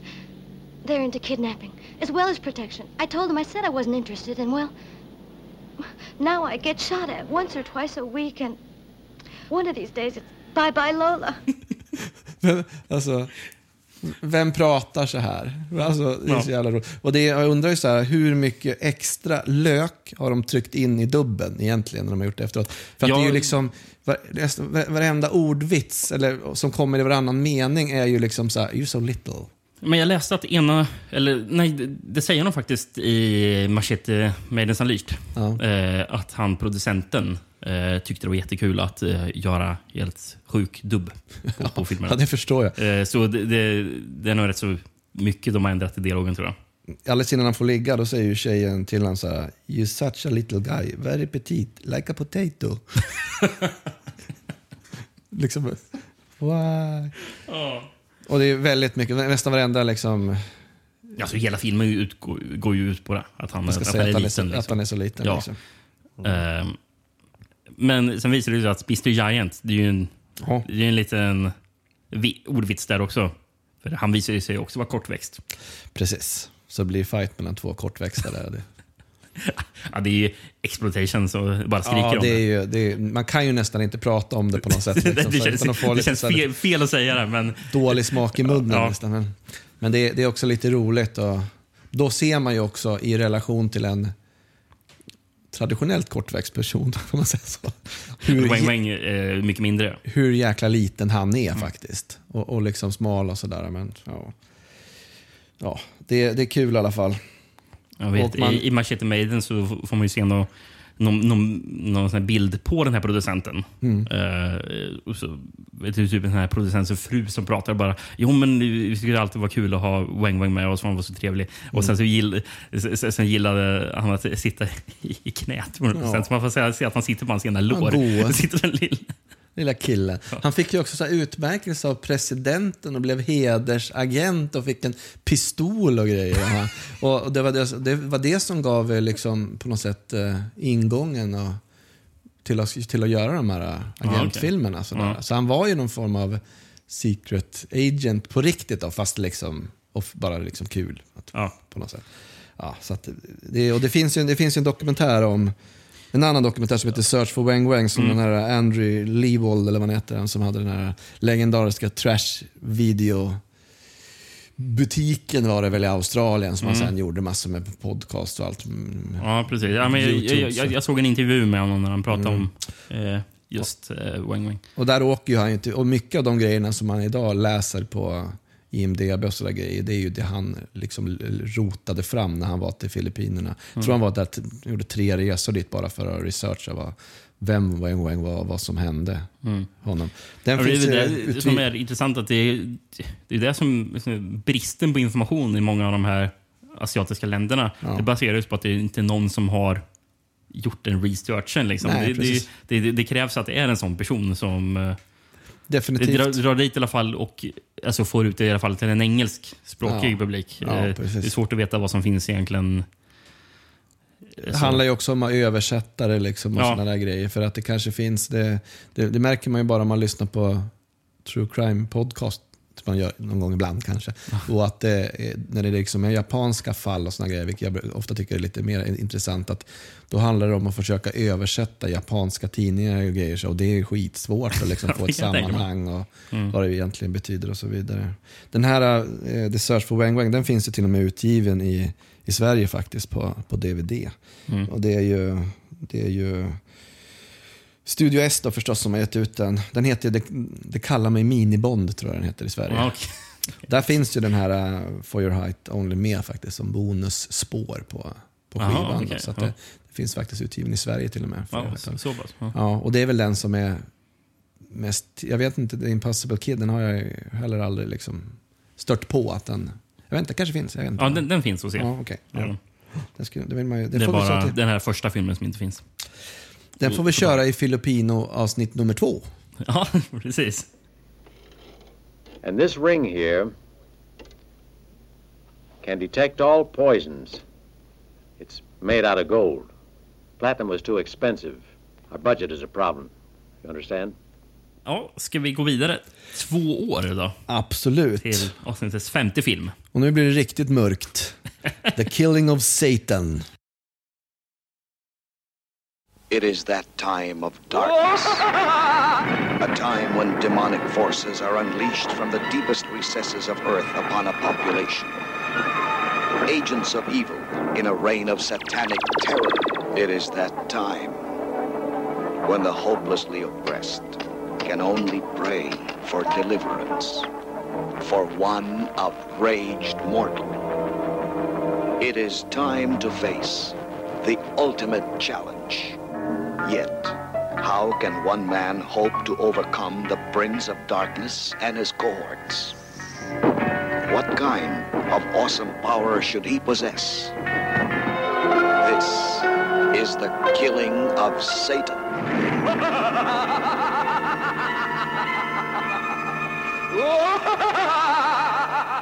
Det är en bra titel där. Riktigt bra titel. Jävligt bra titel. Man hajar till, vadå? Killing of Satan. Satan, hade det varit killing by Satan, då hade man liksom så här tyckt att det kändes liksom mera... Nej, hela filmen handlar om mordet på Satan liksom. Ja, ungefär. Det är så här, vet du den? The Killing of America. Ja, precis. Fast det är The Killing of Satan istället. I Spanien, La Furia de Satan. Ja. Satans vrede. Ja. Den har faktiskt en amerikansk VS på.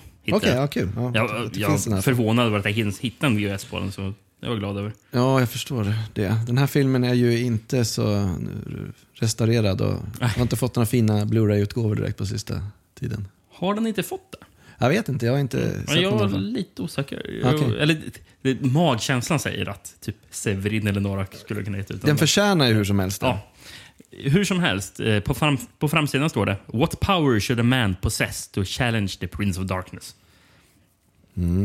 Och på baksidan då: A lonely man pits his strength and faith against the devil himself. Life is not easy for an ex-convict, and Lando San Miguel knew it will take courage and perseverance to rebuild his family and start a new life. An island where Lando's uncle was living seemed to be the perfect place to start again. Frightening events and strange coincidences prove that this is no ordinary island. Lando is soon to find his destiny on this island of fear. He is about to come face to face with the terror of darkness. It is Landos horrifying fate to battle the devil himself. Alltså det där stämde ju inte så jättebra då. Det kunde inte det. Nej, men det är inte det att han bosätter sig på den här ön liksom. Hans morbror... Alltså, innan jag säger det bara... anledningen till att jag faktiskt ifrågasätter. Ja. Den här filmen hade otroligt svårt att hänga med vad egentligen det handlade om. Ja, ja. Det händer grejer, men jag vet inte. De pratar väldigt mycket om han Lando och Satan, det jag vet. Och sen så har vi en sån här prinsen av magi också. Prince of Magic, ja, som är inledningsvis i skurken i filmen. Men du kan ju säga vad den egentligen handlar om då. Ja. Nej, men han bor väl liksom på fastlandet, Lando. Ja. Spelas av en kille som heter Ramon Ravilla, som ganska osannolik skådis att spela hjälte. Han ser ut ungefär som en jävla rörmockare med muschel liksom så där så. Men hans morbror är ju på den här ön och har kommit liksom i bråk med The Prince of Magic och hans rödklädda magigangsters. Ja. Och de bland annat så snurrar de ju runt hans huvud en jäkla massa varv. Mm. Vilket gör att han mår lite dåligt sen efteråt. Ja. Men de börjar ju, istället för att ringa till Lando, så gör ju de en rit där de försöker tillkalla Lando till ön, för de behöver hjälpa varandra. Mm. Och därmed att han var en ex-kon, det vet jag inte om jag ens märkte eller hörde någonting av. Jag vet inte, lost in translation, eller det var bara svårt att greppa det. För det, som sagt, jag tyckte det var lite rörigt. Ja. Alltså, handlingen, jag vet inte. Det är ett komplext narrativ. Alltså egentligen är ju faktiskt handlingen för komplex för den här filmen. För det är väldigt mycket scener med bara sån här dialog och... Ja, det är ganska mycket. De snackar på ganska mycket. Ja, jag tror också, och då tänkte jag, vad fan är det som händer? Jag tror också... Jag trodde han skulle döda djävulen liksom. Ja, jo, men det... Ja. Kommer sen. Men jag tror att ett problem är också att dubben på den här filmen är extremt dålig. Alltså, jag tror att om man ska se den på originalspråk med textning, så skulle man få ut mer av vad som egentligen händer. Men så här förstår jag det i alla fall. Att han bor ju på fastlandet med sin familj. En gammal gangster har ju på något sätt snokat upp var han bor och vill hämnas för att han har satt dit han eller vad det var. Mm. Och nej, det gör att hans brorsa var det. Ja, är det brorsan som blir krossad av en stenbumling i början av filmen? Eller vem är det som blir dödad av snus? Nej, det är Landos kusin. Och det ser, kusin. Det ser han bara i en dröm. Ah, okay. Han liksom får någon sån här förnimmelse. Ja, för jag var förvirrad. För jag trodde att det var Lando först som blev dödad av stenen. Namnet Lando sägs ju en miljard gånger. Ja, Lando. Ja, de säger det hela tiden. Och då, innan jag riktigt hade hunnit fatta vem Lando var, så tänkte jag om det är Lando som går ner för det här klippan, antar jag då. Ja. Och sen kommer det stor stenbubbling. Jag bara, jaha, nu dog Lando. Och sen scenen efter bara, nej, det där är Lando. Ja. Och sen ser man att Lando dör när han ligger i sängen. Och sen dagen efter, nej, han överlevde, så nu lever han igen. Jag kan förklara vad som händer. Det får du jättegärna. Den här killen som jag berättade om, som kommer för att hämnas för att hans bror har dött. Mm. Han skjuter ju Landos son och sätter en kula i Landos huvud. Men hans morbror på ön tar skadan. Det är så det. Okay. Så då börjar han ju kvickna till sen. Och medan han ligger där i någon form av stadie mellan liv och död, då drömmer han ju om sin morbror och sin kusin. Den här Renzo heter ju hans kusin, som sen han kommer att hänga med ganska mycket i filmen.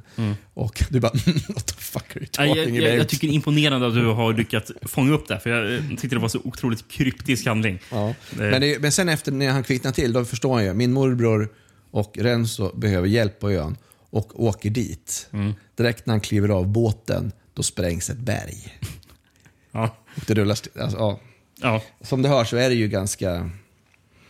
Det är ganska knasigt. Och det är ju också väldigt mycket staplade så här, knaseri på knaseri liksom hela tiden. Så här. Jag tycker att det är kanske lite för långt ifrån mellan knaserierna. För jag tycker det är underhållande när det är folk som skjuter laser ur händerna och sånt där. Det är jättekul. Och det är någon ormman de träffar. Och ja, just det. Det är jättekult. Med spocköron som kommer hoppande från de berg. Precis. Ja. Nej, på något sätt, alltså, man påminner ju, den här filmen påminner ju ganska mycket om de indonesiska filmerna. Precis, gjorde, det är det jag verkligen tänkte på. Barry Prima-filmerna som The Warrior och Devil Sword, de där filmerna som också blandar exploitation och går med liksom fantasy på något sätt. Sådär. Ja, men det är just det som jag tyckte det påminner väldigt mycket om. Ja. Sen så är det ju, alltså, som jag fattar det, som är mer vanligt i just Indonesien också. Ja, det är väl nästan som en egen kategori där. Och det är väl bara kanske toppen av isberget som man på något sätt har sett eller har spridits liksom. Det är nog samma grej i Indonesien, att det är mycket som är helt försvunnet. Ja, det skulle jag tro. Kan jag tänka mig. Sen blir det ju ganska gårigt alltså, när bland annat Renz och hans kusin får ju sitt ansikte avrivet verkligen. Ja, men det, alltså, ibland blir man chockerad över vad som händer liksom. Bara, oj, nu kom det där. Den här filmen skulle till exempel aldrig kunna bli utgiven i Storbritannien på grund av hur de behandlar ormar i den här filmen. Mm. De gör ju knutar på ormar och slår ormar och håller på sådär. Det kanske inte är så sexigt egentligen. Nej, egentligen inte. Men någon vi måste nämna. Satan. Ja, eller först vi kan börja med att prata om den här prinsen av magi. Mm. Jag trodde först att prinsen av magi var Satan. Ja, för han går omkring i någon röd kostym går han och så typ, han är ju Satan. Men man ska ju tro att han är liksom är skurken. Så är det ju liksom att det är han som är big baddie, men sen scenen då Satan avslöjas det ryker och sen så hör man en röst som skrattar och då kommer Satan fram och vad är han har? Jo. Röd spandex och en buttrickstriud står han med. Ja, han är verkligen som en jävla parodi på Satan. Ja, det är en spinkig kille också. Ja, precis. Men, och det fattar jag inte, för det är första gången vi får se honom. Mm. Sen efter, i slutet på filmen, så får vi se när Lando ska slåss mot Satan. Mm. Då ser det ut som att det är en annan skådespelare, eller han är inte klädd likadant i alla fall. För då har han ju på sig typ han ser ut som en slags sån här maskeraddräkt för Dracula med sån här röd krage och sånt där går han omkring i.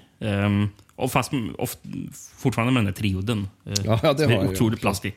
Ja, nej, det är svårt att förklara. Ja, det är en film som är svår att greppa. Och det är liksom, trots att vi har den här sanslösa liksom exploitation-känslan med går och lite tuttar och lite sådana där grejer och så finns det ju också en jäkla massa katolsk mumbo-jumbo i den liksom.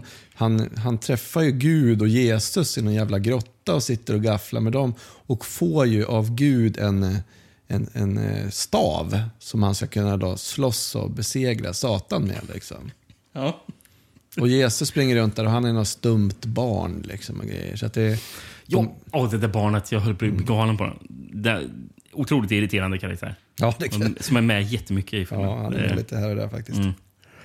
Ja, nej, men det är ju en fånig och knäpp film, men det är också så här, vill man skratta gött med polarna över några öl och ha någonting att titta, så är det ju också ganska, jag tyckte det var ganska underhållande. Jag hade ganska kul ändå. Jo, men det är det ändå. Det är bara att jag tycker att jag hade gärna fått vara lite mer av det här galna och lite mindre av trällig synopsis som man blandas in som man ändå inte begriper någonting av. Kanske, ja precis, även här liksom att, eller ha liksom en bättre textning eller någonting sånt där med originalspråket, så kanske man förstår den biten lite mer. Men jag tror kanske att det är en knäpp film, liksom. Eventuellt tror jag att handlingen inte är så mycket att hänga i granen ändå. Det är inte det som är det viktiga med den här. Det tvivlar jag på att det hade faktiskt gett så värst mycket mer. Den är ju också liksom redan sålt in sig själv med titeln The Killing of Satan, om man liksom bara måste se det, så att det räcker ju ganska långt sådär. Jag har 2 namn. Jaha. Som jag bara vill säga till dig innan vi går över till nästa film. Okay. Vi kan börja med Joe Marie Avellana, han som har skrivit manuset till den här filmen. Okay. Vet du vem det är? Nej. Han japanen i Death Force. Jaha, han skriver manuset. Ja, vad roligt då. Jag blev jätteöverraskad när jag såg. Jag såg en bild på honom bara, men det är han. Okej. Ja, kul. Ja. Sen Efren C. Pignon. Okej. Det är regissören. Ja, precis, det stämmer. Han har ju till exempel gjort en film som heter Enforcer from Death Row. Ja, okay, som verkar cool. En liten fängelsefilm som jag tänkte att vi faktiskt ska köra ett framtida fängelseavsnitt någon gång. Jag har faktiskt beställt den. Alltså? Jaha, den är utgiven alldeles nyligen i en sån här dubbel Blu-ray-utgåva tillsammans med någon annan gammal kinesisk rulle, tror jag. Så, okay. Så att jag kanske kan erbjuda den på Blu-ray till och med. Åh jävlar, spännande. Ja, men vilka är med i den? Jo, Leo Fong från den här filmen Low Blow som du och jag såg en morgon efter några öl. Bakisfilm, precis. Och även Cameron Mitchell med den. Jaha, okej. Ja, precis. Ja, men det tror jag på stenhårt, den rullen alltså. Ja, men det verkar cool.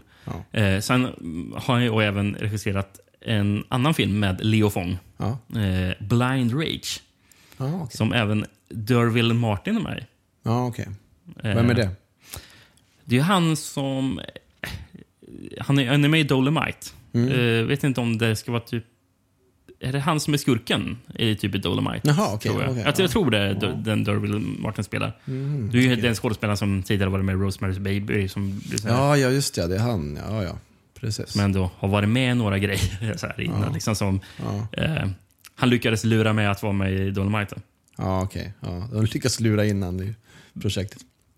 Vem är det som spelar den skådespelaren i förresten, är det han som typ är producent sen Darren Martin också på Dolomite, eller? Vem är det som spelar honom i den här Dolomite? Eddie Murphy. Ja, precis. Ja, jag kommer inte ihåg. Det är ju någon dekad, avdankad. Ja, men är det Wesley Snipes? Ja, det är Wesley, precis. Jag har för mig att det är Derville Martin, den som Wesley Snipes spelar. Ja, det stämmer nog, nu när du säger det. Jag måste byta liksom mindframe från Filippinerna till Blaxploitation. Och sen är även Fred Williamson med i Blind Rage. Och det här, det låter ju otroligt kul, för den handlar om 5 blinda personer som ska råna en bank. Det låter skitbra faktiskt. Eller? Speciellt med den här casten liksom. Kanonfilm måste det ju vara. Det måste göras lite mer Blaxploitation-avsnitt på From Beyond Podcast, känner jag, framöver faktiskt. Det blir kan vi garantera. I'm only human, Satan, but as simple mortals. There is a force within us. The force of love and affection of parents for their children. And that's stronger than you, Satan. Let's see if your power can save you now.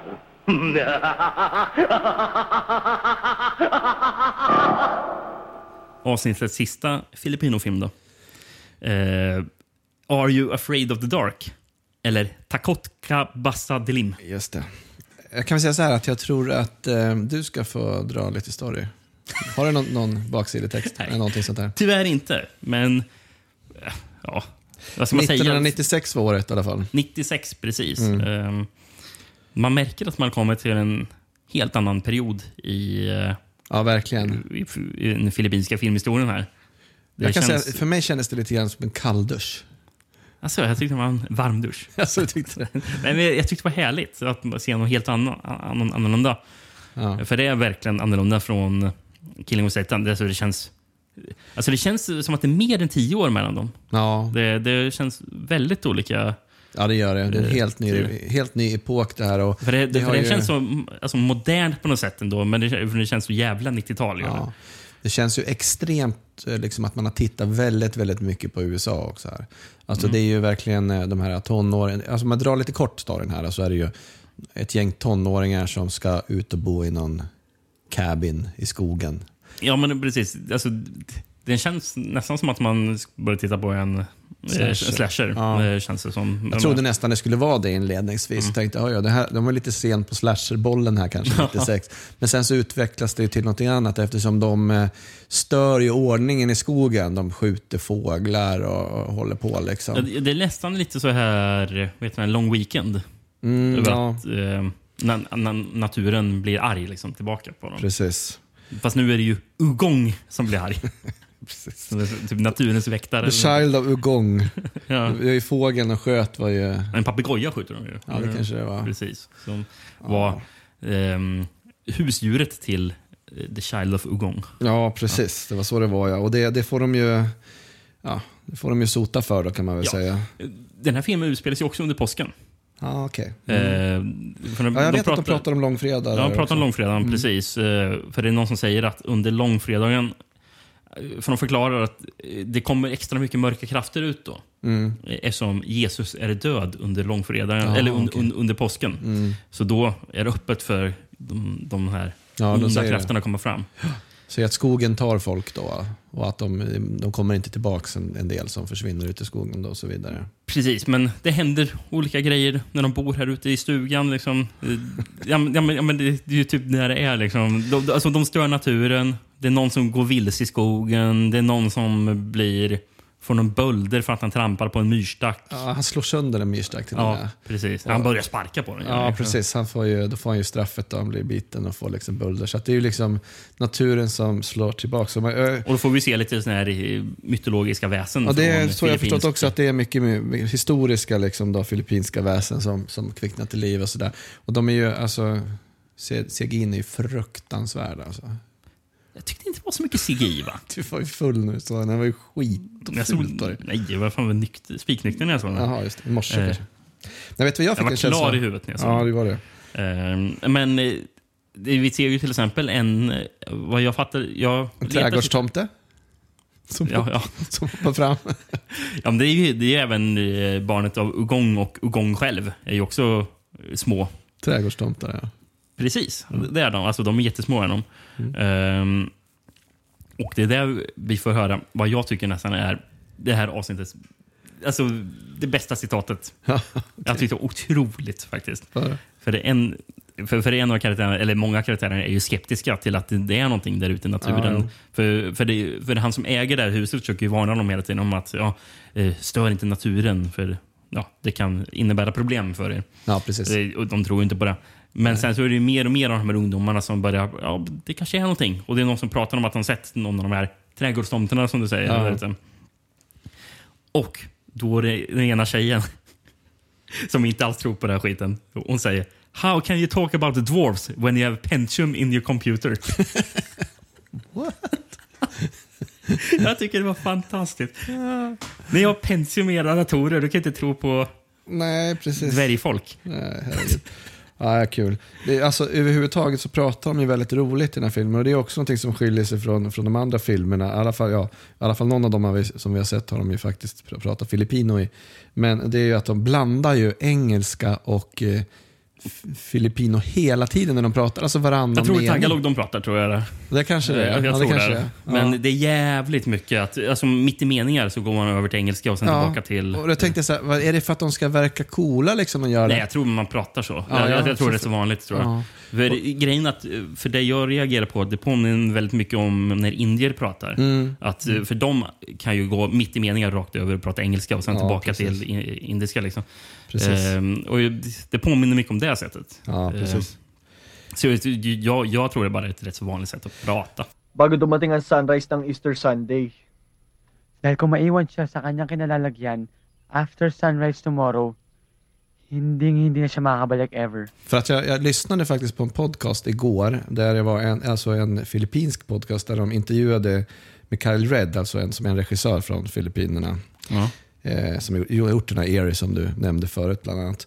Och speciellt killen som intervjuar gör så här precis. Helt plötsligt så, den ska vara på engelska, men han slänger in en mening på filippinska liksom, så utan att generad.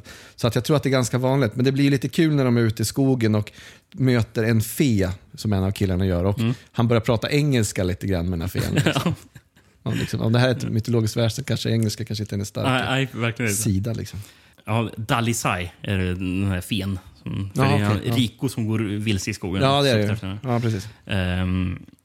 Men jag kan ju nämna ett av monsterna de hittade, för det är ju en kvinna som förvandlas till någon slags fladdermus. Det var ganska häftigt, det var väl det coolaste, tyckte jag. Och det monstret tror jag ska vara en mananangal. Jag läste lite om det, för det är någon slags fladdermus. Det är en kvinna som kan bli ett fladdermusmonster som är vanligt. Den har varit med väldigt mycket filippinsk film, läste jag. Finns en film som heter Mananangal från 1927. Som ska vara Filippinernas första skräckfilm. Jaha, okej. Häftigt. Den känns ju som att den är superförlorad. Den man inte hittar direkt. Ja, det står not much is known of the film's plot. Nej. Bara förutom att den finns. Tråkigt att den är försvunnen. Och sen så, det som jag tyckte var jävligt kul, de träffar ju något annat mytologiskt väsen som jag tror ska vara Tikbalang. För som ungdomarna, när de går och letar i skogen efter Rico, så ser de någon annan kvinna som går runt och typ vilseleder dem. Och sen ser de att när kvinnan står och kramar om en man. Ja, just det. Och sen så får man se att plötsligt när du tittar på kvinnan och mannen, så är det en man manskropp fast ett hästhuvud. Ja, just ja. Och det där kände jag, nu fattar jag inte vad de håller på med. Nej, men, och jag tror att det ska vara den här tickbalang som ser ut som någon slags, alltså nästan som en omvänd kentaur. Ja, jo, lite grann så. Ja. Blir det ju. Ja. Är det också någon form av gud då, eller mytologiskt? Jag tror det. Ja. Det här är jag inte säker på att det är den här tickbalang, men jag tror att det ska vara det. Ja. Jag tror att är man lite mer påläst på just mytologin där, så kanske den här filmen ger en lite mer sådär också. Det tror jag verkligen. För mig så, jag fick ju liksom istället en känsla av Neil Breams Fateful Findings. Jag tyckte det var liksom sådär lite för tramsigt. Liksom. Ja, men jag tyckte det var rätt så mysigt det här. Jag gillar den. Det var... Alltså, jag tyckte han var rätt underhållande. Dels så tyckte jag faktiskt att de här ungdomarna var rätt så kul faktiskt. De har roliga namn i alla fall. Eddie Boy och Spanky. Eddie Boy, ja, precis. Spanky heter han. Och det känns som att de har liksom verkligen tagit det här. Det ska vara som amerikanska ungdomar ungefär. Ja. De ljuger för sina föräldrar när de ska sticka ut och ja, sådär. Sen så, jag trodde de skulle kanske röka brajo och försöka ligga med varandra, men det blir ju inte så mycket sånt, utan snarare skjuta i skogen och sånt. Ja, vi har ju till exempel Rika Paralejo som Marielle. Det är hon som är tillsammans med han Jude som får de här bölderna på sig. Ja, precis. Det är även hon som säger den här Pentium-repliken. Ja, okay. Men jag kollar upp henne till exempel. Hon har varit med, för hon verkar vara rätt så popstjärna i Filippinerna. Ja, okay. När jag googlade på henne så dök det upp någon sån här YouTube-playlist med Tagalog Love Songs. Ja, ja. Men, lyssnar du något? Ja, lite. Det var rätt så... Lät det bra? Alltså, hon sjöng inte jättebra. Det var rätt så smörigt också. Okay.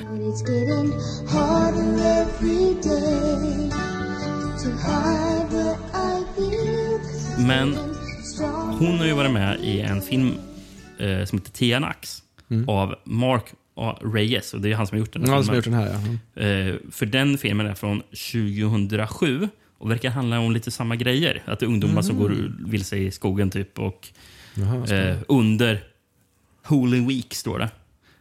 Och att det kommer massor med mytologiska monster träffa på dem. Aha, okay. Men just när jag kollar upp många av de ungdomarna som är med i filmen, så gemensamt så verkar många skådespelare vara med i en tv-serie som heter TGIS. Ja, precis. Jag såg det också. Alla hade nästan bilder från den där tv-filmen. Precis, på. Som Mark A. Reyes har regisserat. Aha, okay.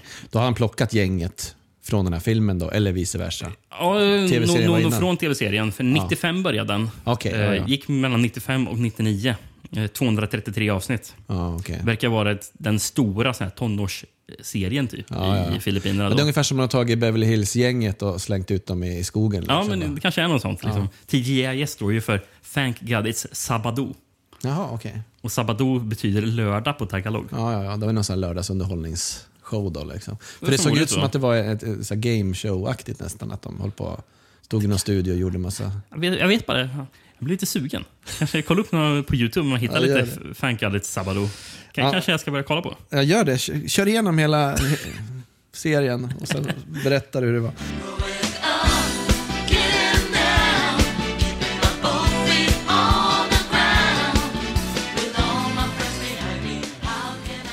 Men annars har ju Mark A. Reyes, han har ju gjort en del så här mockbusters och grejer, såg jag. Men han har gjort Transformers-grej var det väl han hade gjort. Ja, precis. Han har också gjort en film som heter Trip Ubusan, The Lawless vs. Zombies.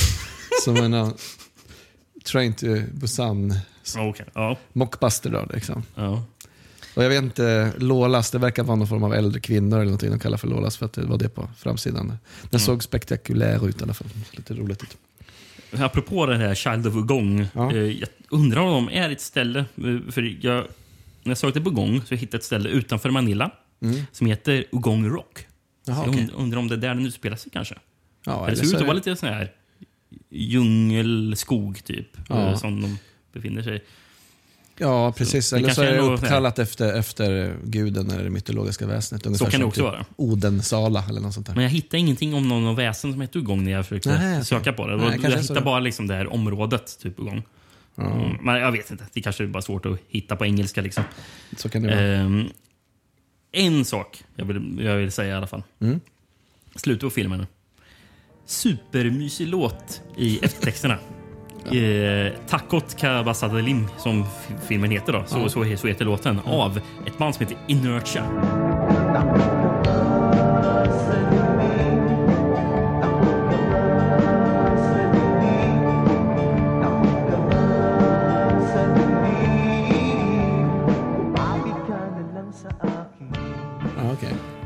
Jag försökte hitta lite, jag sökte på YouTube och jag tror jag till slut hittade deras YouTube-kanal. Ja, ah, vad häftigt. Där de sitter i en replokal och jammar låten 2011. Nej, okay. Så de kör den låten liksom. Är det deras stora hit liksom? Jag tror inte det. Nej. För den verkar inte bara ha varit med på någon skiva eller någonting. Mm-hmm. Det verkar bara vara för övrigt fascinerande. Den här YouTube-kanalen som är deras officiella. Ja. 100 prenumeranter. Nej. Alltså det är så... Vi måste nästan ta på oss och sprida den under From Beyond paraplyta på något sätt. Ja, men jag hittade deras Facebook-sida också. Ja. Det var några år sedan de hade en uppdatering som var länge sedan. Men många gillar den. 71 personer. Ja. Och jag hittade deras Twitter. De följdes av en person. Nej. Men de måste ju vara nedlagt bandet. Ja, sådär, det tror jag nog. Men de tweetsen de hade lagt ut... Ja. Det var som en slags Wikipedia-biografi. De hade skrivit tweet för tweet. Sen stod det bara, jag startade 95 liksom. Eller så där. Ja, kanske inte ens de som har gjort den, någon som har lagt upp den. Ja, men YouTube-kanalen och Facebook-sidan verkar vara officiella. Jaha. Att det skulle vara den. Vi kan kontakta dem och se. Jag var lite sugen på att göra det. Hade jag upptäckt det tidigare hade jag gjort det. Då hade jag frågat om det gick att få tag på en ordentlig version av... på vinyl typ. Av Takot Kabasadilim. Ja. Men på YouTube-kanalen i alla fall, då hittade jag också... eller förresten på Facebook-sidan står det också som information. Så, We may be forgotten, but our songs live on. Ja, precis.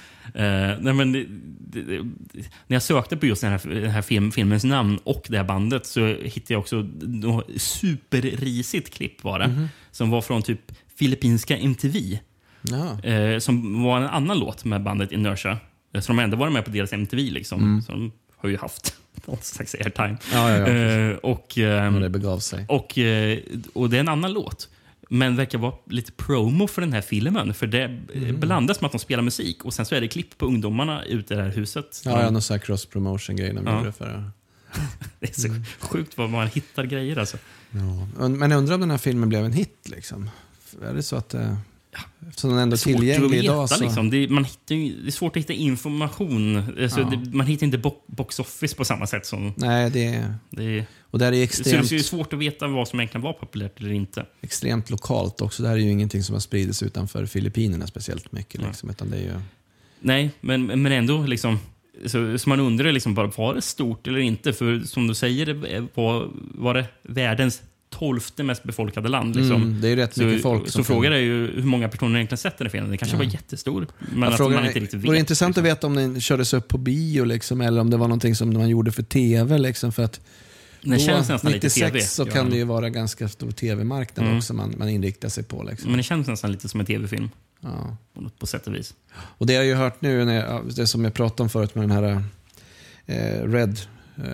Charles Redden, regissören, att för de har ju Netflix och de här produktionsbolagen som helt plötsligt börjar titta sig omkring i världen. Det har ju varit räddningen för dem. De får helt plötsligt liksom pengar och projekt på ett helt annat sätt liksom, så de ser det positivt med streaming. Ja, men för Eric kom väl ut på Netflix va?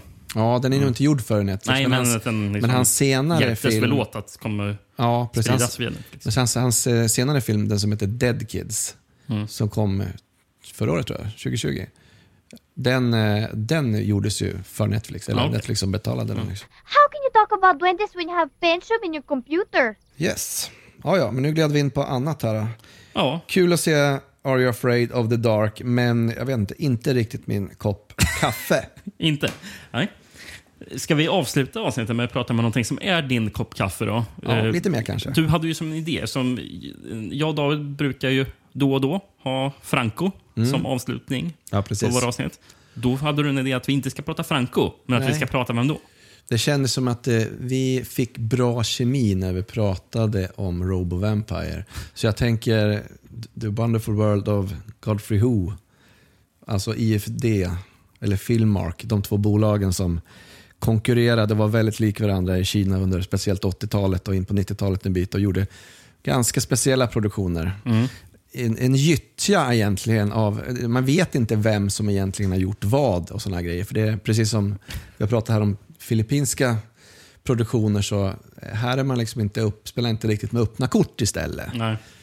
Och Godfrey Ho säger ju att han inte har haft någonting att göra med Filmark till exempel, som har gjort RoboVampire med. Och kollar du på IMDb och sådana ställen, då står det så att det är han som har regisserat den. Mm. Fast han säger själv att nej, jag har ingenting med det här bolaget att göra. Och man vet ju inte riktigt de här grejerna. Det kan vara sant, det kan vara falskt. Det kan vara sant, det kan vara falskt.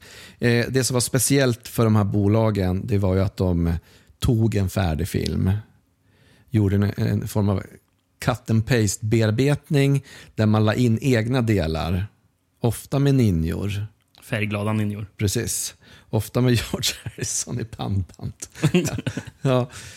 Eller Richard Harrison. Ja. Ja. Inte George Harrison. Det var ännu roligare faktiskt. Det hade varit kul om det var han. Ja, nej, och sen dubbade om det för att försöka få ihop det då liksom till en helhet. Mm. Och det gick mer eller mindre bra, kan man väl säga då. Och jag tänkte att den filmen vi ska prata om idag, mm, det är en film som heter Ninja Avengers eller Champion on Fire från 1987. Eller min favorittitel, Ninja Operation 6 Champion on Fire. Yes. Vilka var de här Ninja Operation 1-5? Jag tror att det var när de gavs ut i Tyskland. Ah, okay. Då hette varje ny alltså 1, 2, 3, 4, 5, 6 och sen liksom under titeln alltså själva var huvudtiteln då. Den här är regisserad av Joseph Lai. Men man brukar väl säga att förmodligen var Godfrey Ho inblandad också. Det är förmodligen han som har regisserat ninja-delarna i filmen. Men den de har tagit från andra filmer, är det Joseph Lai? Eller? Nej, Joseph Lai, det är ju han som egentligen hade IFD. Alltså, okej. Men jag antar att det är filmer som de har klippt upp från någon annan film. Ja. Och vilken film är det? Fury and Storm heter den. Och vem regisserade den? Zhang Lang-Siu. Okej, så det är en helt annan produktion. Liksom, ja, precis. En taiwanesisk produktion tror jag faktiskt. Ah, okay. Ah. Och det är ju en Red Sun Django-aktig rip-off kan man väl nästan säga. Okej, så alla inslag med Patrick Kelly som den här Django-mannen, det är från den filmen då? Det är från den filmen. För han bär ju omkring på ett enormt kors med en minigun. Ja, precis. Det är ju Djangos något så in i bomben liksom. Men om man säger så här, om vi börjar med att prata om den filmen som de har utgått ifrån, så tycker jag den är skitrivig och bra. Ja, den verkar ju supercool. Det känns verkligen som en sån här hidden gem, som anledningen att vi har fått en chans att se den idag, det är för att IFD gjorde den här cut and paste-grejen på den. Men den här filmen är ju, alltså Ninja Avengers är till och med utgiven på Blu-ray. Ja. En sån här fin tysk mediebok för en 500-lapp som David Larsson kommer slänga sig på efter det här avsnittet. Ja. Men det känns som att gud, och grejen är ju att och då de här ninja inserts-delarna, man glömmer nästan bort att de ska vara med. För man blir så pass investerad i den här liksom huvudfilmen då. Mm. Och tyckte du att de pratade bra med varandra de ninja-delarna och originalfilmen liksom? Nej, det känns inte som att det hör ihop riktigt, va? Olika tidsålder kanske till och med så här. Ja, det kan det ju till och med vara, ja. Precis. Och olika liksom alltså färgsättning och de här jättefärgglada ninjorna liksom så här mot där lite. För den andra filmen utspelar sig kanske då liksom slutet av 1800-talet, början av 1900-talet någon gång, så där kan man väl tro kanske. Ja. Så att de pratar väl kanske inte. Det finns ju faktiskt ett tillfälle i filmen där Richard Harrison pratar med Patrick Kelly. Ja, precis. Där de liksom klipper emellan varandra. Precis, och där blev jag ändå lite lurad. För jag tänkte bara, är det samma film? Som där tyckte jag att de hade gjort det rätt så bra. Mm. Ja, jag tycker det. Så där, det var där jag började tveka på. Vad är det egentligen som är från en annan film? Och vad är det som är från den här Filmark-grejen? Liksom. Jag kan säga att men ninjorna, den vet man att det där har ingenting med den andra filmen att göra. Och det är lite kul för att i början av filmen då är ju Richard Harrison då, vad han nu ska vara någonstans. Och sen säger han, vi åker till norra Kina vi också. Men alla inslag med han är fortfarande kvar på samma kulle liksom. Så de har inte bekymrat sig för om speciellt mycket att liksom försöka efterlikna miljön i den andra filmen. Men sen är det jävligt kul när han kommer ut ur fängelse i första scenen. Den här Ringo som är liksom då ninjaskurken. De har inte liksom engagerat sig ens att försöka filma ett fängelse, utan de har satt liksom någon jävla papperslapp eller vad man ska säga på en lada där det står jail, och så kommer man bara runt hörnet liksom. Och hans hejdukar kommer liksom där och bara welcome back boss. Min favoritscen i filmen, det var nog när han, den här Django-figuren med sin minigun, man använder det så flitigt. tar avlossar en salva rakt i magen. Alltså den är typ tryckt i magen och så bara så svinlänge. Han ska dö ordentligt. Så jävla övervåld. Ja. Ja, vad tyckte du annars då? Du som inte har sett lika mycket av den här typen av... Alltså jag tyckte att den... Mishmash. I början så kände jag att jag vet inte riktigt vad. Men sen när den väl började få lite fart och tempo, då tyckte jag att men det här är ju ändå kul. Det är ändå väldigt kul. Men i början så tyckte jag det var lite väl styltigt. Liksom. Svårt att komma in i det lite. Ja, men alltså, handlingen kändes inte som att den rörde mig värst mycket i ryggen. Liksom. Nej. Men... Den är jävligt kul för den har ändå så pass mycket action att jag tycker att det liksom väger över i slutändan. De kommer ju in i någon form av... Bra action också. Ja, det liksom. Är det ju. Det är ju väl koreograferat. Och alltså, även de här inklippta ninja-scenerna är ju kul att kolla på. Mm. Det... Fei Lung, han som är skurken i filmen, han är ju en sån där kille som är med otroligt mycket kinesisk kulturruller. Rullar liksom generellt sådär. Så han är väl det kändaste liksom ansiktet kan man säga. Men sen slutet när de kommer in i den här spökstan som verkligen har den här spaghetti-västern-vibben med att det kommer virvlande någon buske liksom och det står något barn och säger något profetiskt liksom att döden är här liksom. Och det är ju jävligt coolt liksom. Och där är ju, skurkarna är ju japaner och det är som ganska vanligt i den här filmkategorin är ju liksom att japanerna är inne och liksom invaderar och beter sig dåligt. Och här är något, det är väl ett gäng liksom, någon form av gangstergäng som de... Patrick Kellys karaktär är ju först med dem i början. Mm. Sen så sviker de ju han och skjuter ner han eller vad de... Men han överlever ju sådär, sen så vänder han sig mot dem och liksom, ja...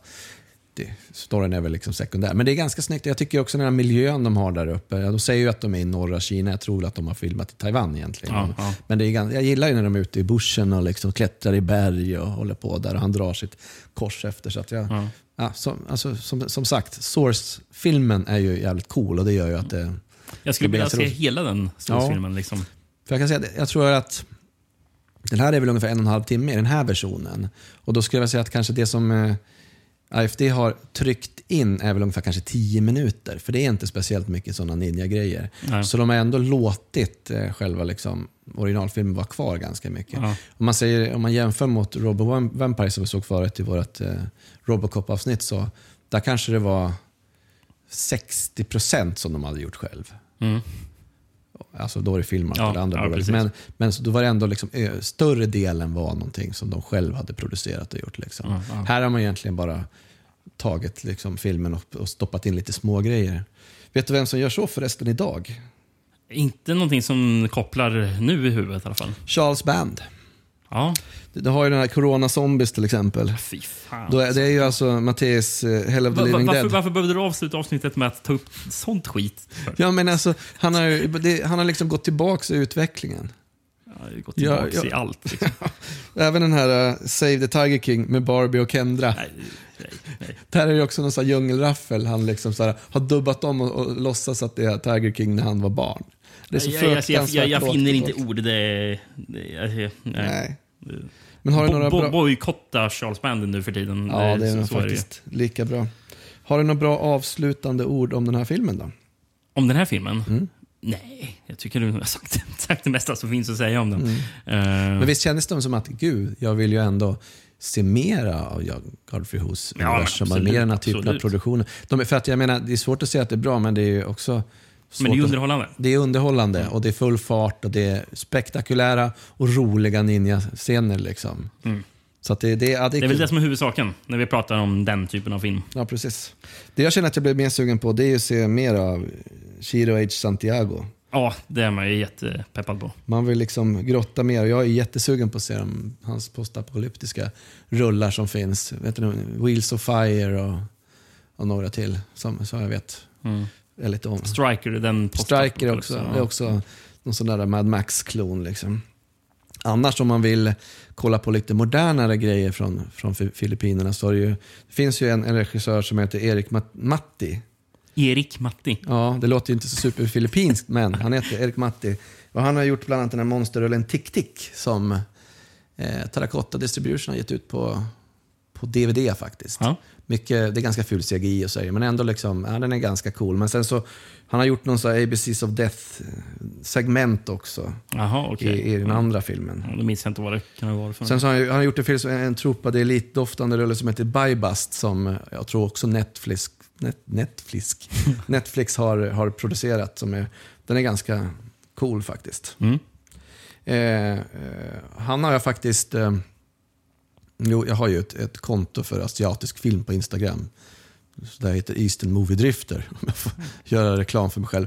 Och där när jag har faktiskt skrivit om Tick, och då har han hört av sig och berättat vidare om sina kommande projekt. Då ska han göra en film som heter Kuvarsma, eller The Entity, som är liksom någon övernaturlig historia då, liksom, som man sa. Kanske Are You Afraid of the Dark, en remake på den? Jag hoppas det. Ja, jag hoppas det. Jag på. Annars är det den här Mikhail Red som också är intressant, som har gjort Area och Dead Kids, som också verkar ha mera kontrakt med Netflix, som man ska bearbeta fram. Så att filippinsk film lever och frodas. Ja, men det är kul. Nej, men det är roligt ändå att det finns där. En kul grej som man sa med Carl Red i den här podcasten jag hörde, det var ju liksom att han väljer genrefilm, för han har egentligen viktiga saker att säga, men man blir så snabbt nertystad och anses som att det är bara någon vänsterpropaganda eller vad det kan vara. Så här. Men man kan istället liksom gömma in det i en genrefilm, så når man ut ändå. Det var liksom hans grundidé. Det låter liksom begripligt. Ja, det är bra inställning på något sätt. Ja. Så det var Filippinerna. Kul! Roligt land. Jätteroligt. Man blir sugen på mer Filippiner faktiskt. Absolut. Samtliga de här filmerna har ju varit nästan så unrateable, om man säger så. Att det är, många har haft det väldigt... Man har väldigt roligt om man ser dem. Man sen har sett ett betyg på Letterboxd är nästan omöjligt. För att det liksom...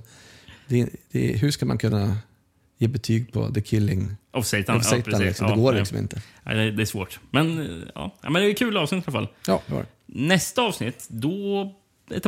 David tillbaka. Men vi ska också åka till ett annat land. Ett land som vi inte pratat om så mycket i den här podden. Jag vet att David redan har teasat om det på Instagram, när han lagt upp en bild på, en bild på en viss brottare som kommer vara med i en av filmerna.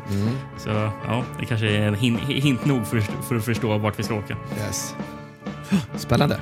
Har det gött med det? Ja, det tror jag nog. Vi hörs. Tack. Malamig ang hangin sabay sa pag